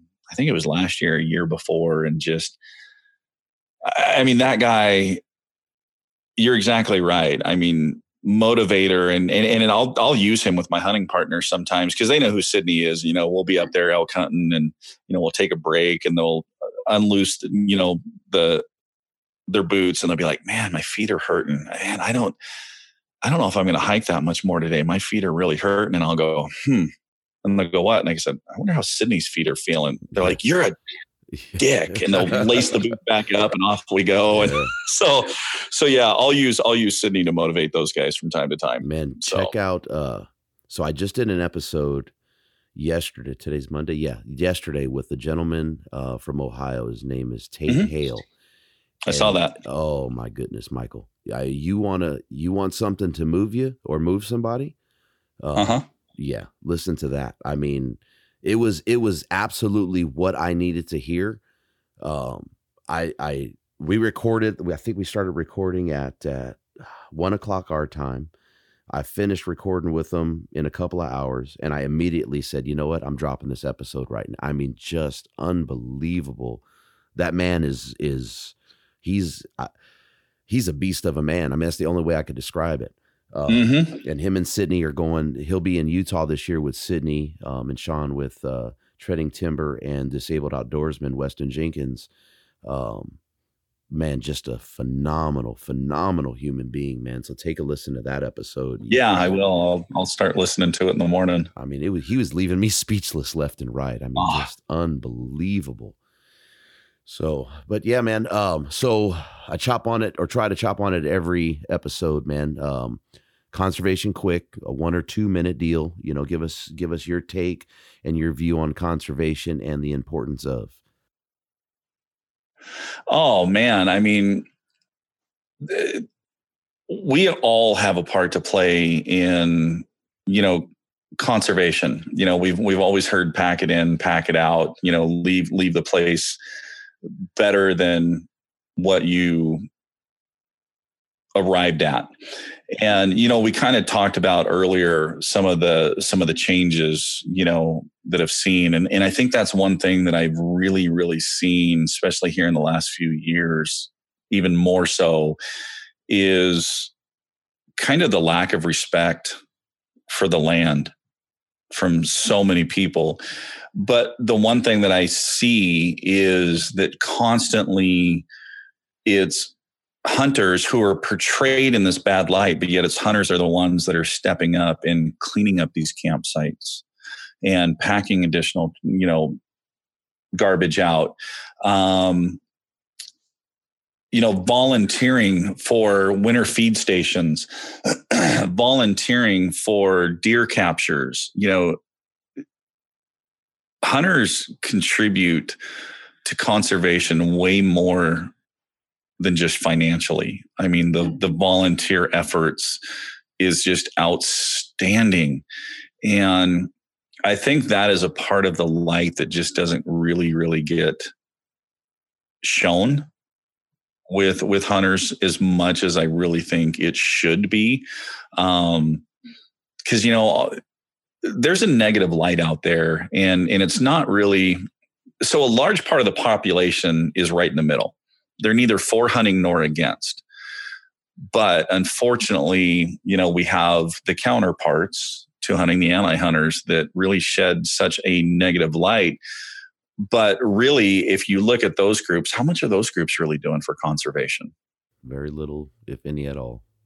No, their main purpose and all their money is spent to take away, you know, our rights and, and what we love. So, so the ability that so many hunters, you know, take, take advantage of those volunteer opportunities and help with conservation and, and, you know, help with wildlife management. It's just, it's, it's awesome to see. And that is another good thing on, you know, about social media is, you know, those stories that get told. Um, I mean, how many, how many times have you seen here recently of hunters that found a calf with his leg trapped in a barbed wire fence? You know, they're going out there and helping that animal get out of that fence so that it does have a chance to survive. Um, but more so than that, just what they're doing on the land to help clean up the land and not tear the land apart. So yeah, it's uh it's pretty cool. Yeah, we, we we definitely we definitely take a higher road than most when it comes to it, man. You know, both financially and and physically and with time, you know. Well, and part of it too is is you know, how we interact and, and how we engage. Um, you know, there's been a lot of discussion lately about the decline in hunting numbers, you know, because um, a large part of the hunting community is now getting to that retirement age. And so, yeah, hunting numbers are starting to dive off. But I read an article last week or week before that millennials, Millennials are really getting into knowing where their food came from and where it comes from. And they're actually getting into hunting because of Steven Ranella and the things that Steven's doing. And that millennial group might actually be the group that comes out in force and, and gives the strength back to hunters to, to continue. But, you know, there's, there's bad apples on both sides of the fence, and, and you see it quickly on pages across social media where anti-hunting groups will come on and attack individuals. And some of the things that they resort to, that you'll see people in the hunting community that fall to that same level and start going right back. And it just reminds me of my grandfather, where he said, never getting into an argument with an idiot, mm. because those people that are on looking will have a hard time of telling who the actual idiot is.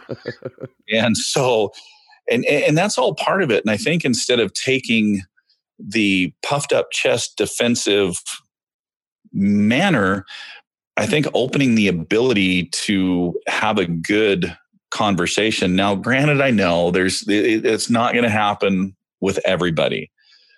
Um, but I think taking that higher road and just the education and just really having that good dialogue, which is one thing that is just missing today in society as a whole. Right. Right. Yeah. That's, that's a big deal. I mean, some of those conversations can be difficult, but again, it's, you know, deflating that pumped out chest and, and being able to turn away from it, you know, let the idiot yeah. be an idiot. Well, just swallow that pride. Just, you know, and it's hard sometimes to really control the emotions and, and just have that conversation. But then again, we see that within our own hunter groups. Oh yeah. You know, somebody, you know, somebody, you get to a trailhead early and you start walking, and all of a sudden, how many other people come in right behind you and start walking one hundred yards behind you up the trail? You know, that doesn't do anybody any good. You know, if it, and that's another reason why I really like the the base camp and the ability to get, you know, jump in the truck, because it, it gives you that ability to go several miles in different directions so that if you do get to a trailhead, that if somebody beat you there, good for them. Yep, they they got there first. It's theirs for the day. I'm going to go find another place to where we're not crawling all over each other and we're not hampering or hamstringing each other. Have an enjoyable day, and maybe tomorrow if I want to go hit that trail, maybe I need to get up fifteen, twenty minutes earlier. Only have one cup of coffee instead of two. So that's it, man. Well, I uh, man, I can't say that uh, I have been uh, happier to have someone on, man. I uh, have a ton of admiration for you, man. And I, I love what you're doing. Um, yeah, thank you. Thank you. Great. Oh, no, thank you. I mean, I'm, I'm honored to honored to come in. These, these you know, podcasts are, are, are still new to me. I'm, I'm still kind of a rookie on these, but it's, it's, you know, the ability to sit down and, and, you know, talk to somebody like you that's just as passionate and share stories and laughs. And I mean, that's, that's all part of it. It's, it's, it's almost, it's almost like we are that days of old where there's a group of us sitting around a campfire, just sharing stories and laughs and, and, and, and enjoying this opportunity that we all have. Mm-hmm. That's what it's about, man. That's why I started. It's the campfire. It's the, there you go. Campfire, man. That is it. I love it. So, but yeah, man, I appreciate it. Thank you greatly. Uh, I'll see you Wednesday, probably. Uh, yes, sir. Yeah. Thank you. Oh, thank you for having me. It's been a pleasure. Welcome. You can catch up with Michael on Instagram, Facebook, YouTube, and Patreon at Elk Calling Academy.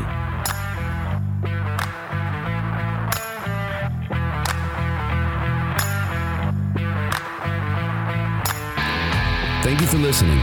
Follow and tag us on Instagram at Western Contours. Jump on iTunes, Google Play, and Podbean. Subscribe, leave us a comment, and don't forget to hit that five-star rating. We appreciate the support, and until next time, lay 'em down.